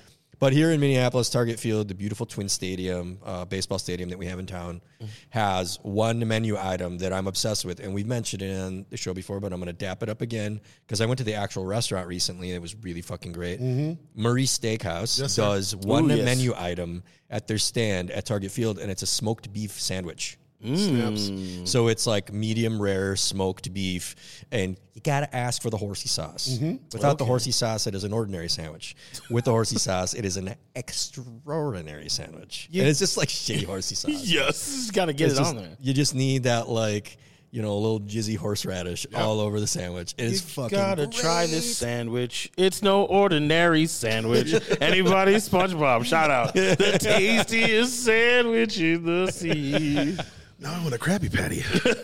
Ooh. Uh, oh, sorry. But if I'm going to say a food that I would like to have, Hold on. Are we are we not going to give the MSG rubbed garlic bread its due? That's the best part of that sandwich. at Murray's, At Murray's. I didn't know that. that oh my was- God! You have to ask for the garlic bread crostini. That's the best because Wait, you, I don't understand. so What- what- you get the sandwich. don't is it the understand. bun or I need a different bun? no, no, they they You have can't the see little. it where you guys are listening to this, but the the, in the rapture in which he's staring at him is like, "You need to ah, tell me more must about know. this. How do I So, make this sandwich better?" There is, there is. They have, they have them at the stadium. I have gotten them at the stadium. Okay. The, it's like a, it's like a, I don't know, probably two to three inches in diameter. It, they have them. It's the same crunchy garlic bread discs that they have at the restaurant. Oh my goodness. They have those there. If you ask for it, then what you the smoked beef and horsey You mean, sauce that you mean falls the off. adult-sized croutons, as Yes, they call them? the adult crostinis. Uh, when when that stuff falls off, then you use that's your last bite, and it is butter and garlic. There may be bread involved. I'm not even sure at this point. It's butter and a little bit of herbs, and then MSG. You can order those separately though, because the only thing I've ever ordered from them, and I thought it was their only menu item. Maybe I'm just like so. You literally zeroed I'm in. so deeply focused on this, and they got. Do they have also the best potato chips you could ever have in your life that come with that sandwich? I will give you that. Because usually I'm like potato chips, fuck you, but they clearly make their own potato chips. So, yo, anybody who makes their own potato chips are a better person. Dope. Yeah. So I wanted to go like my mind immediately went to ethnic foods. You don't see a lot of it in stadiums. You see a little bit of it. It's usually really mailed in and probably not made by a person of that ethnicity, which is really frustrating. But I was thinking um, oh man, I would love to do dim sum at a stadium, which is ridiculous. Like they bring the dope. cart down. Yeah, bring the cart, like every step. step. 'Cause you can hear it like smashing every step on the way down. Just all the little But- tins clinking together. Prink, prink, yeah. prink. I'm gonna go ahead and say um, because this is practical in in a sense. Uh, the giant caveat. It's a restaurant locally, a Vietnamese restaurant. Uh, egg roll. So just basically, Oh, wow, no matter where you are, a giant Vietnamese egg roll, uh, and you can put it on a stick because they do that at the Minnesota State Fair. For those of you that have never been to this place, it's an egg roll that would make most bananas blush. Like it is, it's a massive It's egg it's roll. a thick egg roll. yeah. It's a mega. It's a mega meg roll. It's a thick mega boy. roll. It's a thick boy. yeah, it's no joke. And I, I mean, I can get them anytime I want. I live in the same city in which they exist. But when I'm at the state fair, I still find myself if I walk past and you smell them, you're like, I need It's one over. of those egg rolls, and you burn your face on it every time because it's so big. It takes like 45 minutes to cool down. the center molten. be, be wary. Or you don't look at the dropper size on the bottle of fish sauce that they have sitting there, and then you just shoot it all over your hands, and then you smell like that for the rest At the of the state day. fair? Oh, Oh, no. yeah, State fair. I I've done had that. one time done I, that one year. I ate ostrich at the state fair because Oh, yeah. they had it, and um, I it's in this little. ju- It's like in juices. Yeah. And then like somebody bumped my hand, and I spilled ostrich. all over my shirt, and then I smelled like cooked ostrich. And if you want to know what cooked ostrich smells like, it's very unique, and everyone notices. I was wondering why you had a lyric where you you accuse someone of smelling like cooked ostrich. yeah, it all makes sense. It makes sense. If you've ever smelled something, you know there's listeners out there who are just like, wow, that is a very unique scent. If you know it, you know it. You know it, you will be able to pick it out saying that shit to immediately. people now. Be like, dog, you smell like cooked ostrich. Cooked ostrich, bro. Cooked watch. Jeez, Oh. that's actually that's great. I, I'm I'm gonna start using that Because, because like, then what they're does gonna that be just even smell confused. like? Like, wait, is so that a mean, I don't compliment or is that- understand. How did you even catch an ostrich? What I want to know. Just tackled that motherfucker. I headbutted Drop it kick. with my thick With your skull. big head skull. Look there at this. There we go. That We're was great going all the way I'm gonna there. drop kick him, then I DDT'd him. With a long neck, you just grab it and you pow. That's, it's Hold gotta on. be a RKO because you gotta come running out of nowhere and just get that ostrich. I'm sure there's a meme of Randy Orton uh, RKOing an ostrich, and if there's not, get on it. Get on that, The listeners. internet, we a, need this content. There's a I have a new dream match: Quam versus an ostrich. There it is. Let's go. I would watch that. Hell in a cell. Hell in a cell. I did challenge an o- ostrich to a foot race and I got my ass kicked. Oh, It okay. was so Yeah. fast Yep. too. I was on an ostrich farm. So man. that'll be your revenge. That's my revenge. Yeah, just RKO it out of nowhere. Kill it. Beat it up. All right. Well, enough about Yes. killing giant Your birds. selections. Uh, I I wish I wish so bad, and I know that you're gonna hate me for this, Charles, but I wish that like the OG quarter pound beef, like dome dog, that kind of hot dog, I wish that was available somewhere. Because usually the hot dog to bun ratio at a stadium is always way off. There's Yeah. too much bun. There's not enough hot They dog. did it on purpose. Right. I don't I don't want that. I want like the the big boy, the OG. I think that would be great because it's an easy handheld thing. I could eat it very quickly. If I could have a new thing that I could introduce to stadiums, and honestly, I don't know why we don't do it here. Ooh. Is uh so in um in countries where there are a lot of uh, Pakistani and Turkish refugees, there is a, a Euro culture that exists that's similar to Greek restaurants, it's similar to Middle Eastern restaurants, but it the um, for for whatever reason, just the slight geographic differences. Um, usually, their Euro come in like a a conical pita. Oh. So it's something that you can oh, hold in the shape of a cone. Oh, And that's then so great. Everything goes in there, and, you then you just can literally eat eat your it. way down Yeah. as you go. And I love all of those flavors as as a. I mean, it does. Fast food isn't the right word, but as like a quick serve dish that you can get in many countries Yeah, around like, the world. street food. That is my favorite mm-hmm. form of that street food of, Yeah. the, of those flavors. Mm. Because like depending on how they make it for you, you can either get different layers as you're going down, or if they really mix it up, then everything in the bottom kind of gets more marinated with like the sauces all in there. And then the whole time you're not like trying to eat it over stuff. You can literally just hold it in one hand and go as you cruise. All stadium food should be put like one hand stuff. The only reason they don't is so that you drop it and have to get another one. That's fair. Yeah, I'm not going to argue with that at all. As somebody who has done that before. Yep. Yeah. Yep. That's, uh, that's stuff. So I would, I just, if you ever are somewhere that you're, you can experience that, I promise you, it's it's just a little bit better because it's just easier to eat while you're walking, Mm-hmm. which I'm a huge fan of. You think the players get a commission if they knock the tachas out of your hand? One hundred percent. I mean, I That's would what they aim for. That's what they aim for every time. if I'm a coach, I'm giving out ten bucks for that. 'cause yeah, it's no, like, I dude, that was here you amazing. you did it. Let's watch it in slow mo one more time. Because I also feel like I would hope, I, not that I'm hoping for violence on anybody, but I Except would for hope, ostriches, No, except for apparently. fucking, you know what you did, ostriches.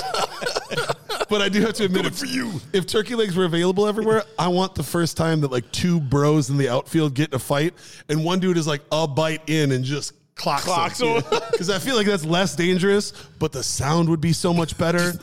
And then like the the greasy just sheen of the meats as they're going by, like that's on my top ten Sports Center moments for sure. I love it. And then someone's like, "Ooh, you smell like cook ostrich." oh, look at this guy! I bet he's going home smelling like cooked that. ostrich. Ostrich. You all know that smell. and you do. You do. I know Maybe you you just do. don't know. it. Cheers. Cheers. Mm. All right, me again. Number four, that's you. Uh, uh, we we haven't delved a whole lot into the video game side of things. Oh, we haven't, all no. we all overlap on that as well. So, uh, not knowing your uh, your generational console loves, I just wanted to throw out a general question of what game from your childhood or teens do you wish you could play fully upscaled and sort of remade on one of our next gen consoles now? Oh man! Like, is there is there a game that you just like? going back to the 816 you Yeah, know, yeah, yeah, 32 bit yeah. stuff that would be fun to to get to play through Well, there's a couple of are disqualified, like the Ninja Turtle games, because that's already happened. Yeah. You know, some of these other games that have already been made. Uh, honestly, I would love a remake of Donkey Kong 64 Ooh. with the whole Donkey Kong family, the Donkey, the, the, the you know, With the Diddy Donkey- and the whole- Diddy and Lanky and like and, and like and, like with great graphics. He's running around with a coconut shotgun and But like, done right. yeah, done right. Like I, I what they think that would be- wanted to do. I think that'd be fun. I think Absolutely. I want to expand on Donkey Kong lore. I think uh, hopefully this movie does that with the new Mario movie. But I've always loved Donkey Kong. I didn't even know he was a villain until like no, like in in the orig- his OG days. Right. I didn't know he was a villain until like much later on. So like I was a bit I've been a big fan of Donkey Kong. I watched a cartoon show growing up. So I would watch. I would play a remastered Donkey Kong 64 if I could. I got a follow up for you. Hit me. If they remake Donkey Kong 64, are you going to do the new rap? Is the Shout out Nintendo. Here's the thing. the Donkey Close Kong? I know Circuit to Nintendo's Nintendo. listening. I know they're the number one uh, listener of this podcast. Everybody Yo, they're works in at Minnesota. Nintendo. They had Red Wing McMario shoes. There you go. So I, if you remade Donkey Kong 64, if you don't give it to Mega Ran, because I because Mega Ran's always rapping about video games, though he's pretty firmly in Capcom's pocket, so I'm not gonna say anything. But saying. if you're looking for your own rapper to represent your stuff, Nintendo, holla at your boy. I will do the DK. I even I think I even know the DK rap. I think I even DK Donkey Kong. He's finally back. No, I, I won't do the whole thing. But It's so bad, it's good. just know that um, he's the first member of the DK crew. That's all you need to know.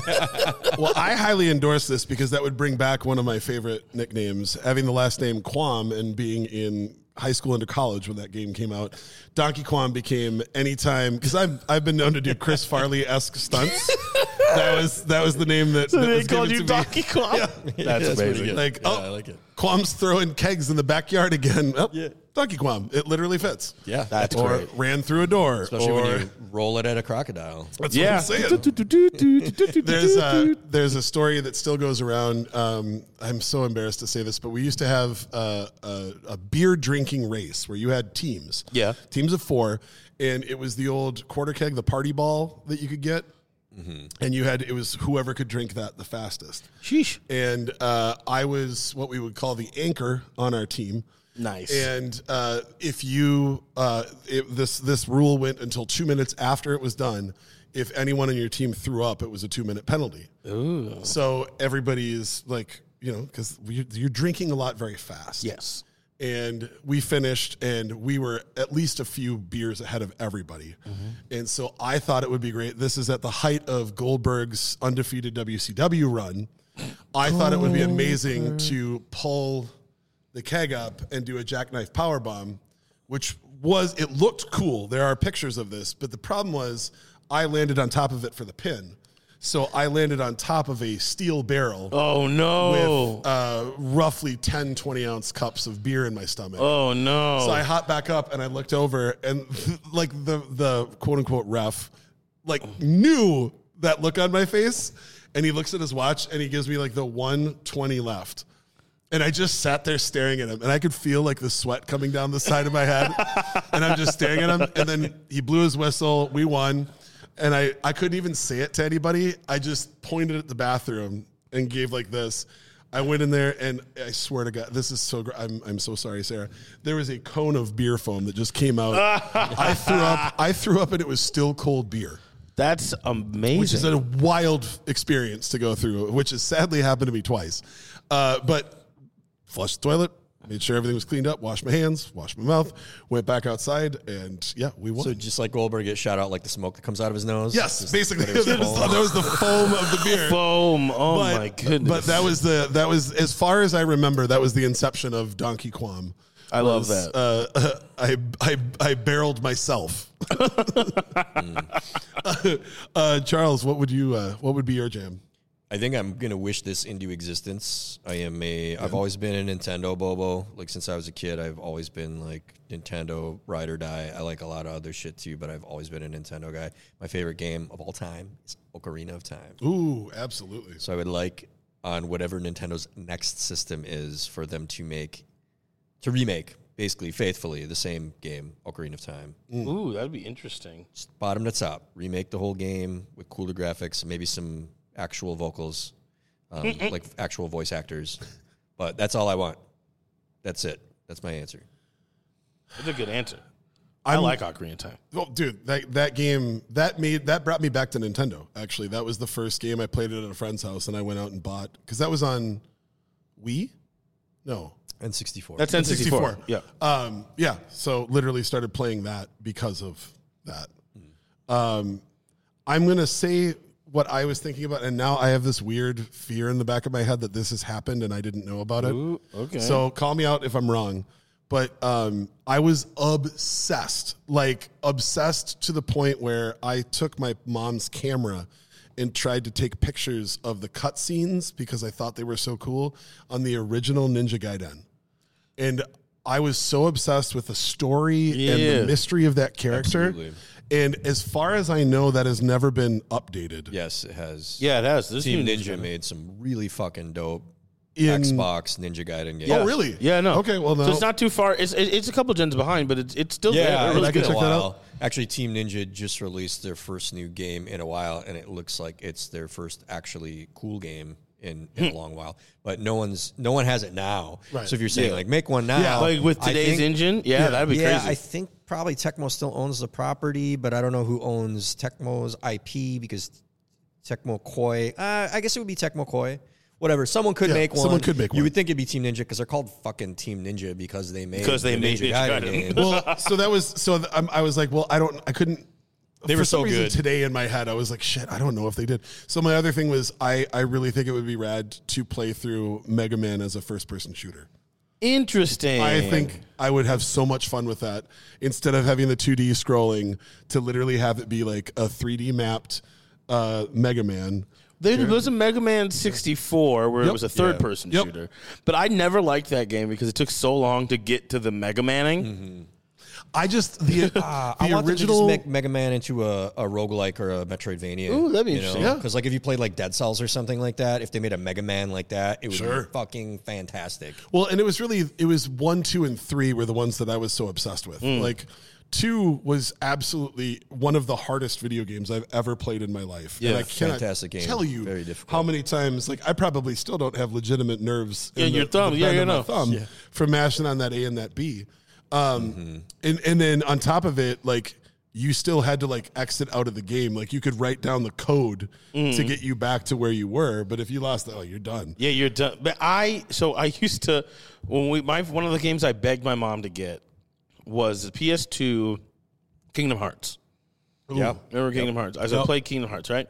So I didn't know, and my mom didn't know that you needed a save cartridge. Oh, the cart- because yeah, all the games I've had ever ever before in my life were either Super Nintendo, Because of the CD. yeah, or, or it's like you click, you put it in, You play until you're done. You start back over at level one every time. Yep.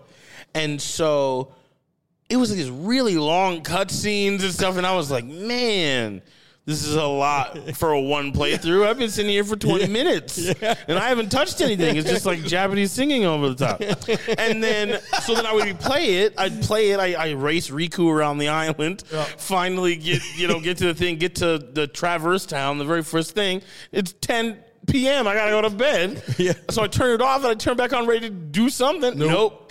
I gotta start through all those kick things Do again, that again. over and over and over. How again. does one beat this game? I was, that's what I said. I was like, "How do you get to the Disney people?" Yeah. that doesn't make any When do sense. you- I never get to meet the Disney. People. Yeah, man, they, people. they advertised the genie would be in this. Yeah, I feel like you have to you have to go the route that we used to with, with when Halos would come out, where we mm-hmm. would have like a full group sleepover. Yeah. And again, I am I, I am an adult at this point. You had LAN And, parties? Did you uh, do the no, we back had to back? no. We just had we all took turns on two controllers. That's how you so roll. we would go start to finish, and we would beat it all the way through when it came out. That's crazy. We did that for the first three.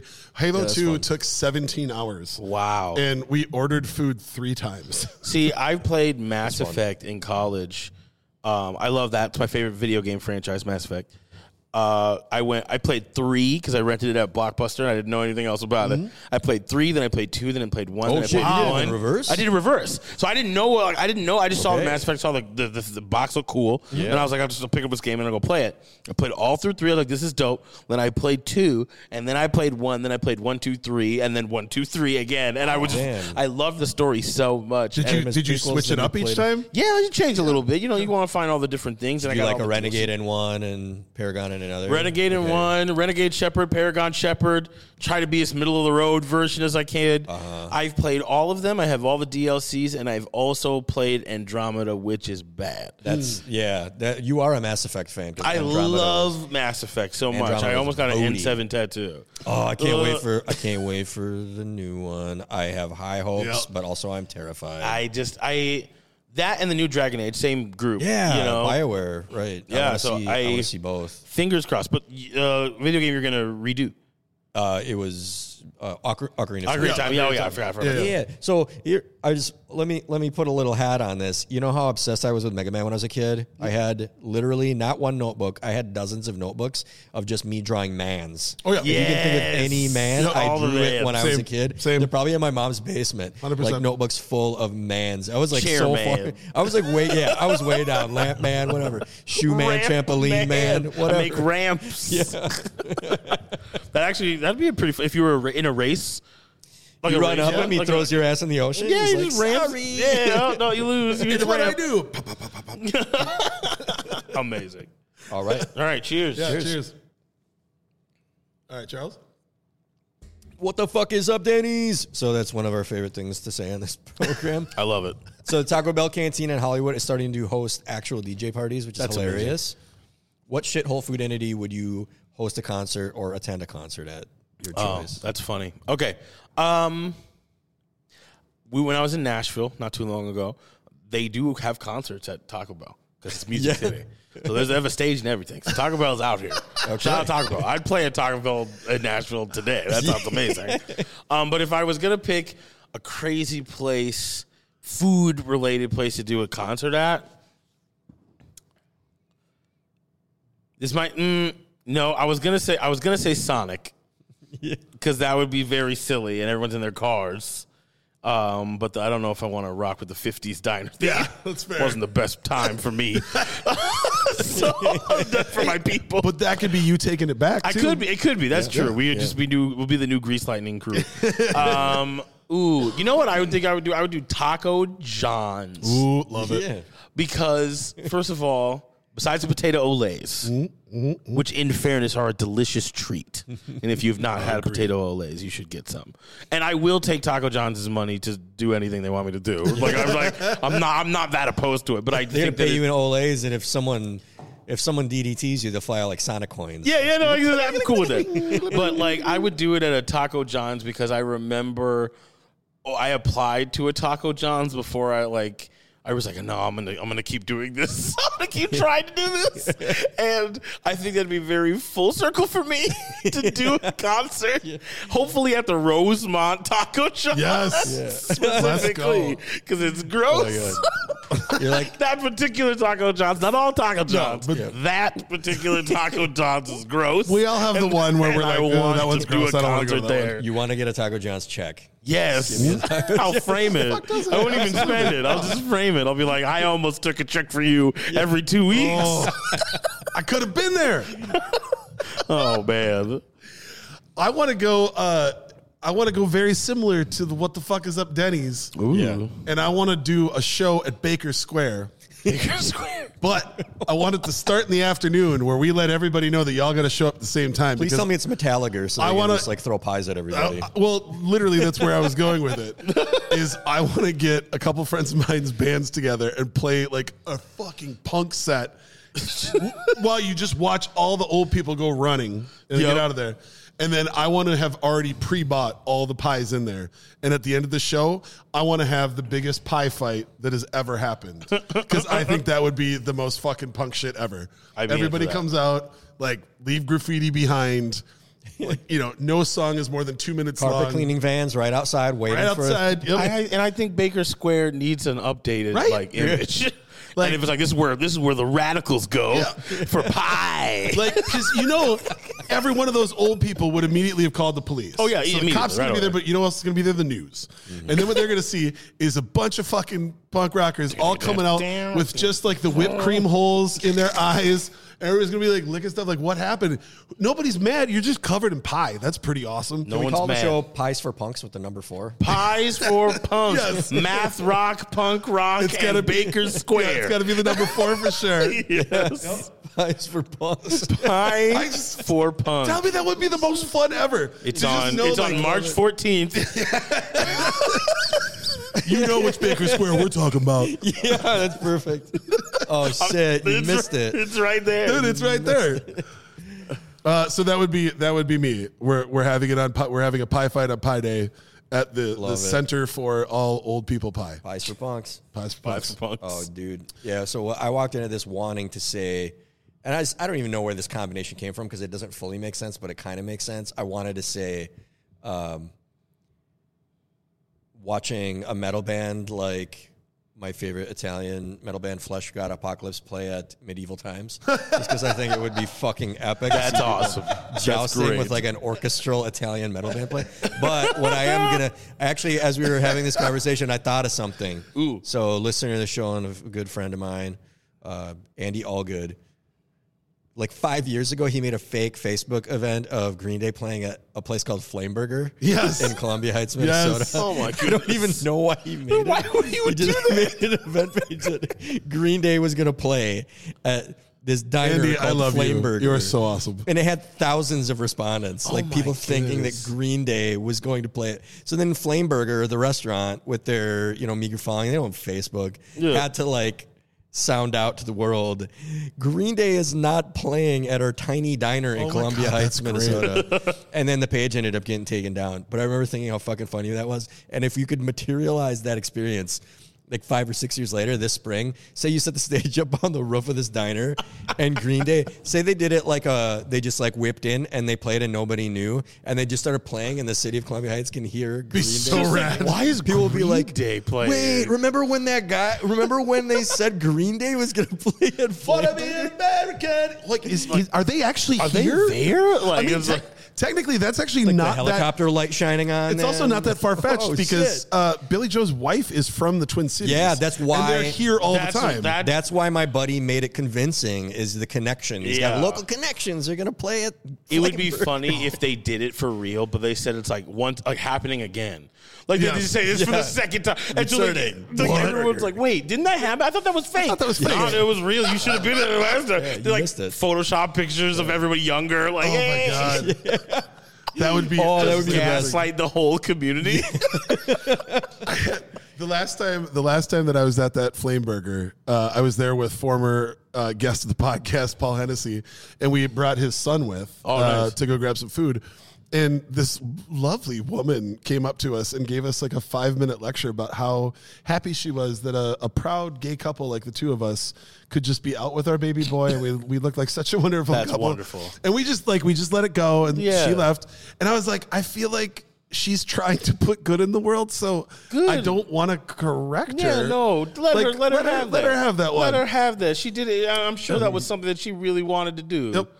And so good for her. So Paul, out when when Green Day plays Flameburger, we're going as date. We're going as a couple. Yes. nice. Matching outfits. Yeah. We're we're just gonna get back together. Oh, cheers again. Hell yeah. yeah. Cheers. All right. Uh final question. Here we go.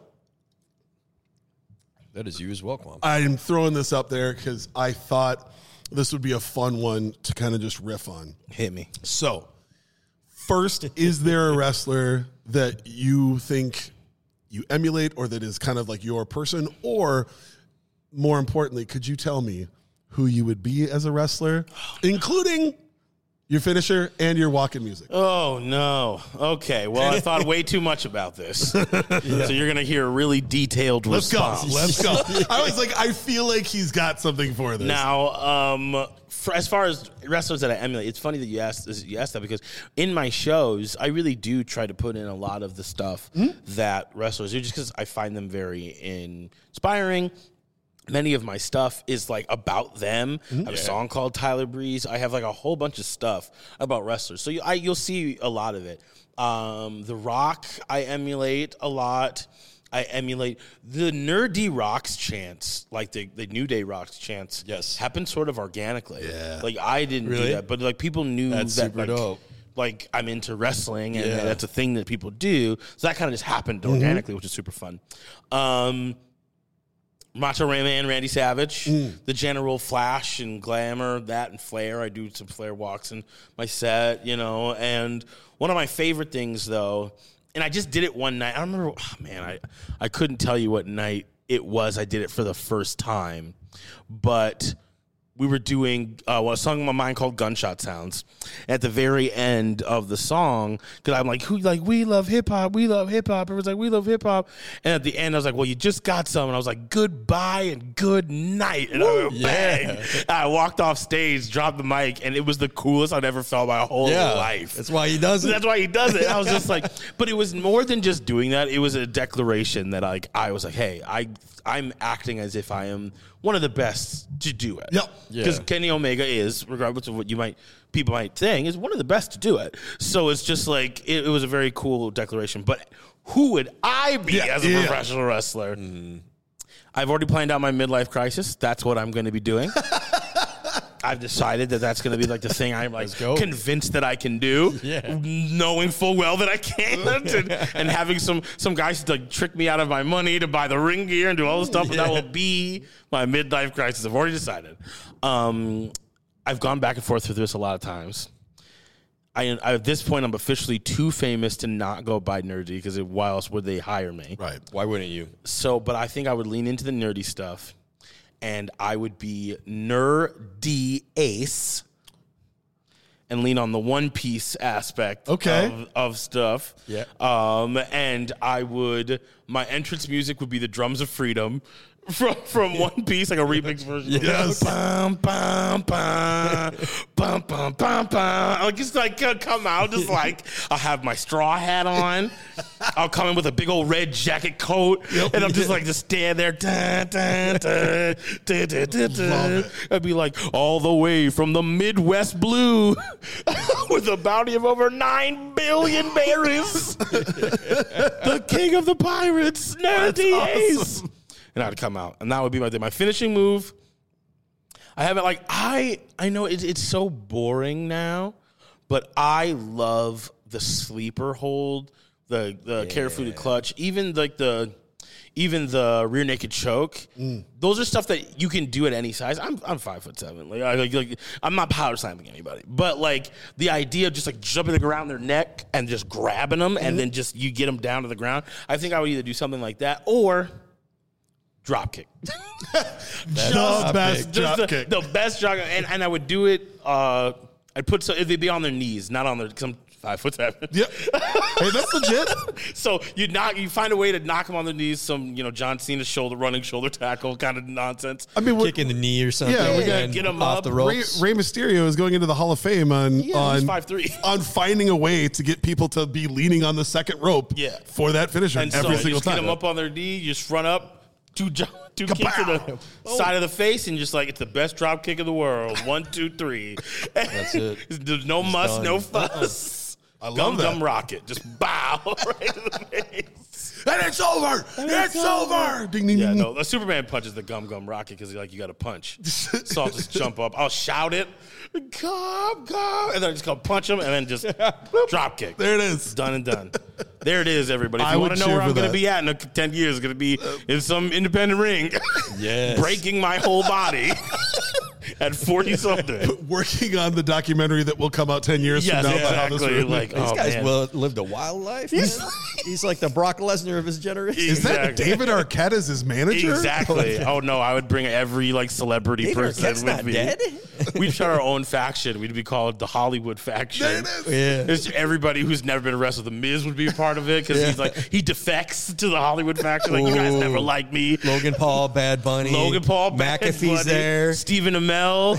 Oh yeah. like I'm getting everybody. I love it. Uh, uh, Yes. uh, Mr. T. Get Mr. T on Gotta get. Mr. T. Karl Malone. Carmelo- Oh my gosh, we're getting everyone. we're getting everyone. Jon Stewart, Yeah, we got to get all the athletes in there. uh, Shaq. Rodman. Rodman. Jay Leno, if he stops lighting himself on fire. Yeah, there's that, or he keeps doing it. He's our Maybe, hardcore maybe he takes over the Kane gimmick. we our hardcore specialist is Jay Leno. Kane Leno. Have you guys seen this fire? You heard about this? You seen this? You heard about Have you seen this? It's really hot. Oh man, So mine's half humorous. When I was so when I was a kid, I wanted to be a pro wrestler. Like I thought I was going to be a pro wrestler. I got into some other stuff, and it just never materialized. But I remember the evening that I saw Jerry Lynn win the ECW championship. Me and my buddy Mike took a photo in front of his garage, and I was like, "I'm gonna remember this moment because I'm gonna be a wrestler." Obviously, that did not happen. yet. But yeah, I'm 41. So when I was going to be, when I was thinking about being a wrestler, this is, you know, I'm in my 20s. Yeah. And um, at the time, so I'm thinking in terms of if I was in the WWF at that, at the time when I would have been able to come up, Vinnie Mac would have saddled me with some like borderline racist shit. Yep. So my wife and I have this. I don't know where it came, where it materialized from, but we came up with like, it's almost like an El Generico personality, but it's the Flying Phoenician because I'm Lebanese and Phoenicia, and I'm like, dude, okay, so I could get saddled with that by Vince McMahon as like a borderline racist thing, but then eventually turn it into something like more than the sum of its parts, Yes. just like El Generico, right? Yes. And Oh I'm gosh. like, when I was thinking of my theme song, and I texted Kwame earlier because I did get to think about this earlier. And yes, I've been thinking about this my entire fucking life. Your whole life? Every metal song I listen to while I'm on the treadmill with my eyes closed, I'm thinking of coming down to a My wrestling wife will ring. tell. I will I'm running tell to the ring. I've said that like this is. A, I have a list of here. Here's my professional wrestling song. Here's my professional Oh, wrestling intro. Here's yeah, my professional changes wrestling every day. It does. But I was saying like, yo, with this like kind of gimmick, if I wanted to legitimize myself wherever I may roam, not just the the nature of roaming the earth as the Phoenicians did via Mm-hmm. the ocean, but it starts with the Middle Eastern sounding sitar. So I'm like, oh shit, like that's a He's great here, that's a great here. song. As for like wrestlers, I, I because I'm a technician guy, and the time it would have been very Macho Man esque, and then also embodying his personality and like how you knew you shouldn't fuck with him, even though he didn't always say things that were like a guy saying he was going to beat you up. And then always rises I would do the elbow drop. Oh yeah. Bones eyes ready. Boned. You got three minutes. Uh, three minutes of playtime. Like, it's a good Macho Man. dude. I love Macho Man. I actually do. Uh, That was Nur-D doing. The I do Jay Macho Lethal Man. doing Macho Man. That's how I do my Macho Man. I do Oh, Jay so Lethal good. doing Macho Man. Nur-D does Jay Lethal doing Macho Man. We had a we Can had you a, like do a? Can you read a book as that? I could probably do it if you. I'm gonna come up with a line of children's books where it's just me reading them as Macho Man, as Jay Lethal, as Macho Man Randy Savage. Reads had a chew. we had Hop on Papa. you hop on Papa and you don't stop. Oh man, Oh, we had years and years ago we had a series of, of sketches that we were going to shoot when youtube really first came out as a thing. Yeah. and we were gonna do. Uh, we were gonna have people just ask, like literally people like. We were gonna cut in footage of Macho Man and his most insane, and it was gonna be people walking up like, "Hey, hey, man, do you know what this is the line for?" Man, how do we know anything in this world? Sometimes you just gotta feel what's going on in the ring, and then we cut back and he'd be like, "Yeah, I'm just trying to get the tickets though for the show. Do you know? Do you know where?" But when you're in there, you feel everything and you know what's going on. And we would just do that. Like the cream of the crop one was like, I, I just wanted to know where the bathroom is. Do you know where the, the bathroom is? It just cut in all that. and he did this. he does the sleight of It's hand very magic. much like Mean Gene asking him a question Yeah. that he he would not answer. Never answer it. Especially if it was like him and, and Warrior both coked out at the same time. Yeah, that's all like, over the Are you place. serious? I gotta do a I gotta do a promo back here with these two dudes. Me and Gene had the like, man, he did not have an easy job.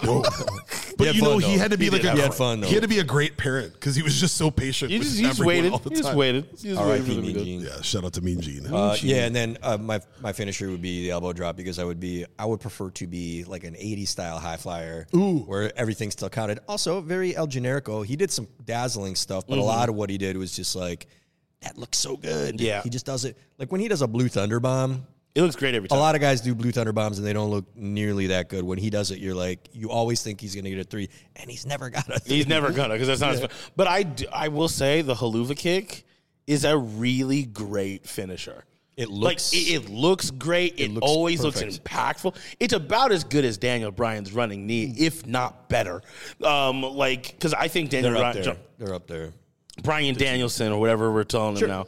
Um, his I, I'm not a fan of that guy, so I feel bad about it. But his running knee sometimes just didn't didn't hit. Look, it just looks like he jumped and fell on his back. the recycle But with the knee, hal- with the Helluva Kick, you're running in the ring. You could grab it. He's he's on the ropes. He's shaking his head. He's I think that's the key is he smashes his balls into the turnbuckle. Yeah, like he so he's the one does it. making the ring shake because he throws his whole body Into past the kick. So it's like you know when you're a teenager and someone says, "Don't punch him in the face, punch through his head." Yeah, it's like that. like Like, when he kicks him. Mm. him, he goes all the way through. So yeah, no, that's a good. You got to do something that looks powerful. A good elbow drop, a good elbow drop is always amazing. Uh, Kairi Sane, Shawn Michaels had a great elbow drop. And and Macho, those are the three like great. absolute legends. And Kairi Sane's defies the, the physics on planet Earth.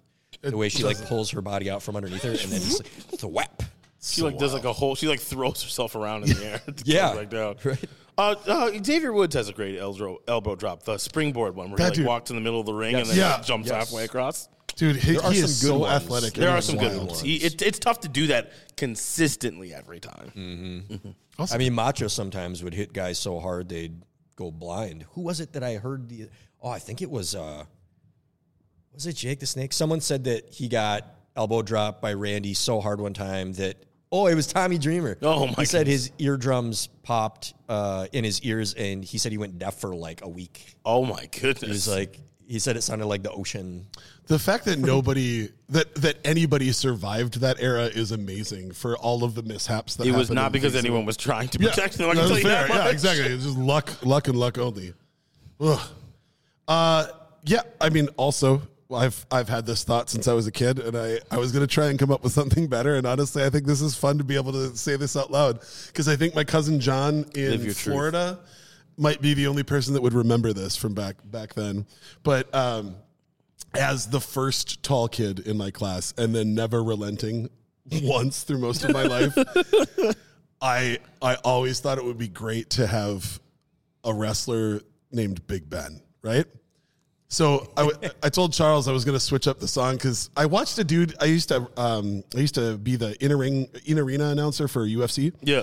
and this dude at a fight in Wisconsin, the biggest heavyweight that I ever saw live, uh, came out For to MMA, right? It was for MMA. Yeah, um, came out to Johnny Cash's "God's Gonna Cut You Down." Oh, that's going. And it was the scariest thing I'd ever seen. He didn't stop. He didn't celebrate. He just had the towel over his head, no managers, and he just stared at the guy the entire way into the ring. I thought that was badass, but this is what I do. there is no song. It's just 12 strokes of the bell. You don't see me coming out. You hear this the you hear the first one hit. Fog out because it's foggy in London. And then I walk down in like Peaky Blinder shit, right? Ooh. So don't say a word. Wearing the the fedora, get in the ring, take the coat off, and we're gonna roll up the sleeves like we're about to engage in some fisticuffs. And then I'm just a mean brawler, never say anything, which is would be the hardest part about this character for me. not talking. Don't really react to English anything. accent. Yeah.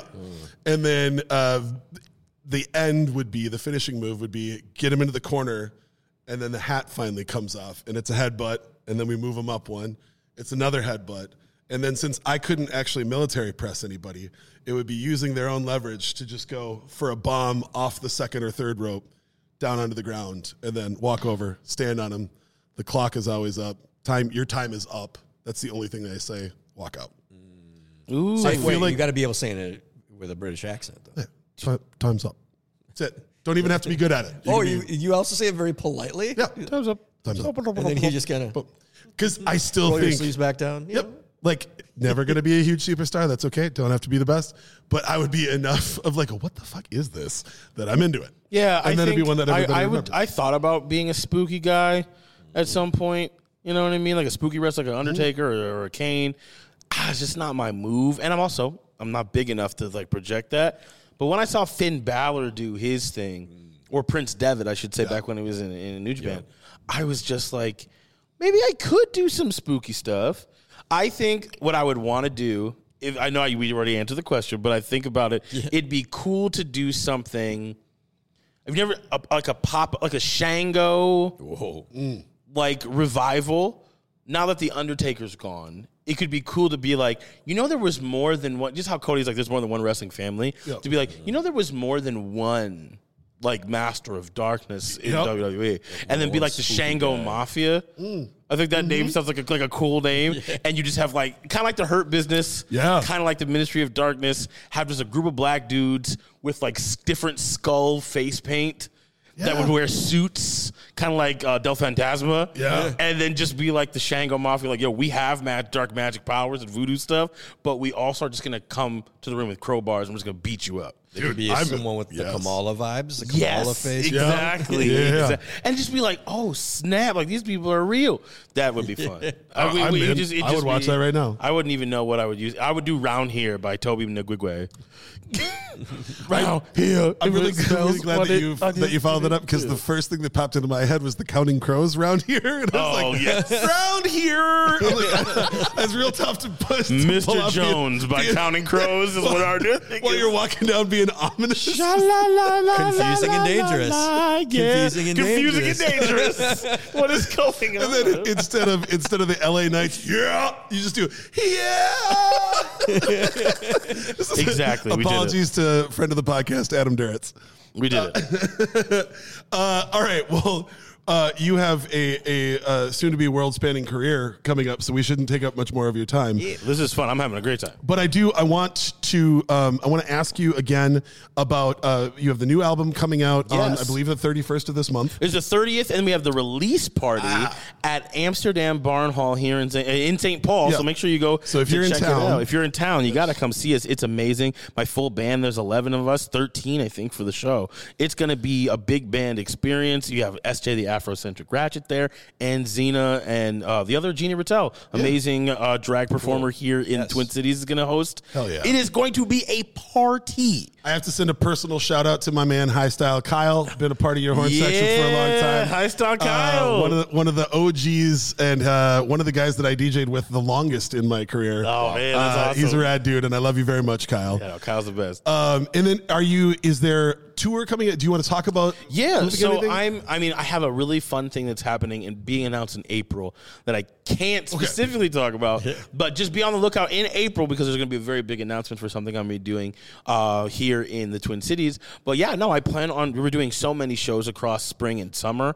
Uh, a Midwest tour to is going to be happening as well. Like the exact dates and exact venues are still being discussed, but the idea is that if you want to see me, if you've ever wanted to see Nur-D, we're coming around.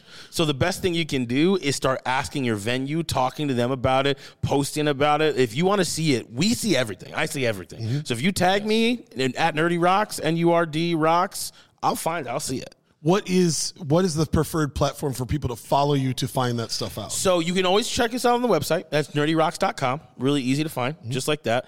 Um, or you can just follow me on my socials. So Instagram is the best because I'm on there all the time. It's at nerdy. Everything's at nerdy rocks. Okay. So you'll be able to find it super easy. If you want to see more of my goofy stuff, like just like me just faffing about, uh, TikTok is like my big thing now. I have like over ninety thousand people. on there. Yeah, no, it's been crazy. Like people are like, we want to see you dress up in cosplay and, and use Eddie Kingston promos to play D and D. Like, let's go. like that's like how I do it over there. But you'll be able to find out about like what shows I'm at, where I'm going to be at, all the things like that on Instagram as well. And I have a link to my link tree on there. Sweet. Um, that also brings me to a question that uh, this actually started on our, our Dessa episode in January. Oh, shout out Dessa. And then has gone on since with a number of my musical friends. Where is also if you if you if everything was equal, where Mm-hmm. would you like people to listen to your music? Ooh, okay. So listen and purchase are very different. Well, let's but let's talk about both. Yeah, then, yeah, yeah. Okay, yeah. right. Listen, so where I would, if I could make it all equal, I would love Spotify. If you went on Spotify, followed on Spotify, and listened on Spotify, that's great. Like, regardless of like how much I get from per stream on there. It's the numbers Yep. matter. Like that is for whatever reason, whatever decision was made by the powers that be, whatever your numbers are on there are pretty much your numbers. They'll say the same thing about Instagram, regardless of where you are anywhere else, mm-hmm. where your Instagram's at. That's the industry standard. Okay. So like if my numbers on Spotify are super high, I look super great, and that's awesome. Awesome. I, I don't need the, the the individual money from those streams because I can make that seeing you live, right. and then you can buy a ticket, and I can, and that's how I can feed myself. Um, if I wanted you to purchase something online, Yeah, yeah. Um, I'd say Bandcamp. We'll talk because then you can just pay whatever you want. So you can pay whatever you deem worth it. And so I would rather you, if you were going to buy it from something, I'd rather you go to Bandcamp, pay what you can. Cause like I don't want you going breaking the bank for music, but at the same time, if you're if you're doing well, if you're mm-hmm. out there balling out of control, and you see my new album Crush on there mm-hmm. on March 30th, and you want to spend 40 bucks on it just to say, hey, I want to support some local music, I would not say no to that. Uh, in in Cassettes to records, you know, like Yeah, are you yeah, paying yeah. for a cassette? You pay you paying for the cassette or you paying for the record you- or the CD? You can buy yeah, the CD. you buy a CD. You got fifteen bucks for the CD. Yeah. Well, and also like shout out to Bandcamp. They they do their Bandcamp Fridays where Yep. more of the revenue goes to the artist. It's great. Um, and then also like again, pre-ordering is a, a great way to help show artists that that this is how many people out there care. Yeah. Like I just want to remind everybody. Uh, this obviously this is where I get passionate because we're talking about music. But the more that you can do to be an active fan, it really does. It makes a huge difference to people when they're on the road. Because uh, to quote Dessa, none of this comes with health insurance. It doesn't. So oh my goodness, and taxes and all this stuff. Like it is a lot. Like I didn't realize how much of this was going to be clerical work.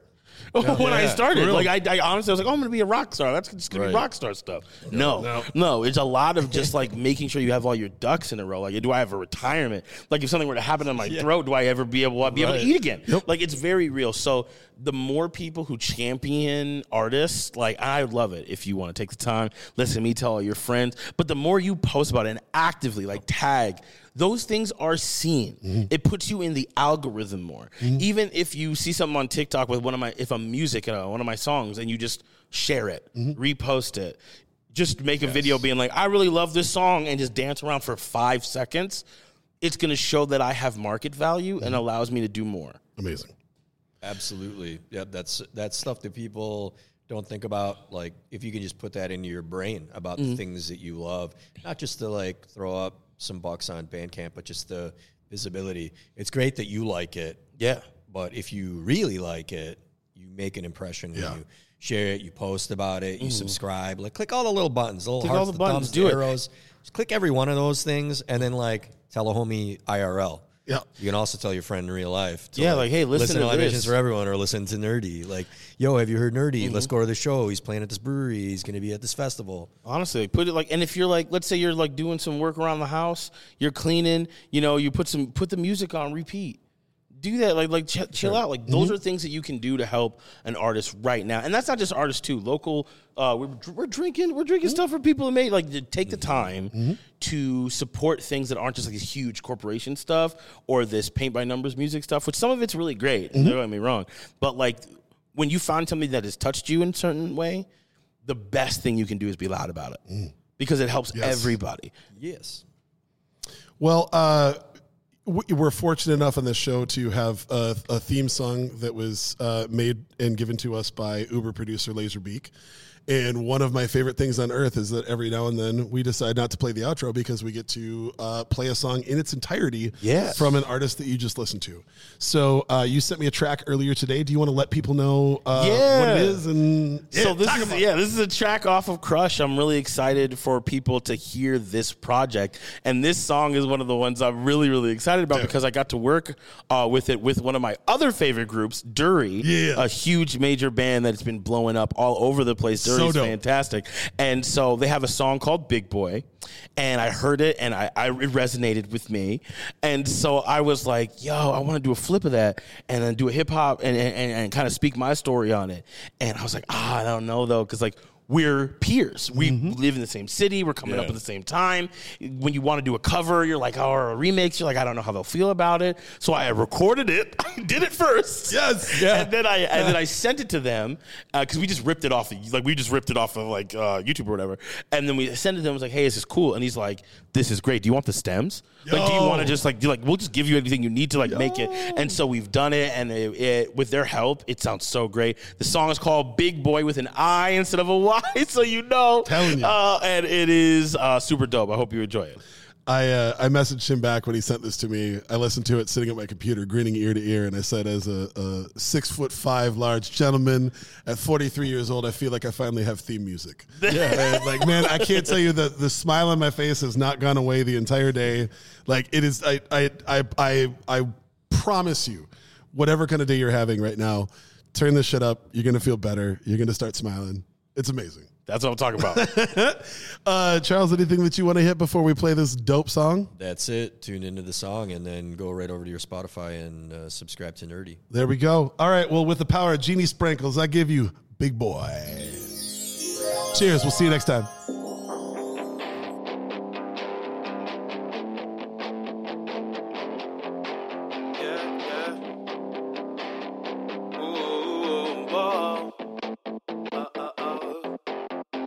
Got more love, more love, big body, yada yada. It's a party when they see me come. And they want some, oh yes. Ain't it fun to be big and attractive? Oh yes, I'm feeling myself. Looking so fine, no, I cannot help it. Got a little bigger since 2XL. Been the biggest in my class since the second grade. Didn't see me in a movie till like heavyweights. I thought texting this was just for other people. Now they lift my belly up so I can get in deeper. Yeah, I'm a keeper. I'ma tell you now, cause I'm rounds with these browns. I'ma make you a believer. Yeah, all this love is not a bug, no, it's a feature. I'm cute, put me in the Louvre, kick, I'm on a Lisa. Yeah, wouldn't recognize myself if I was super thin.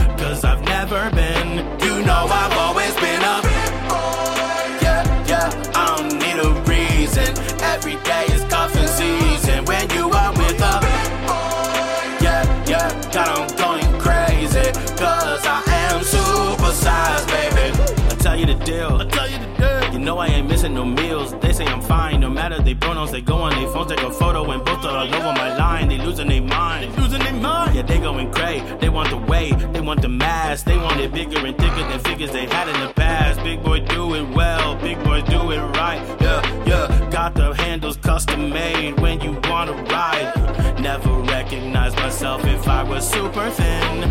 Cause I've never been. You know I've always been a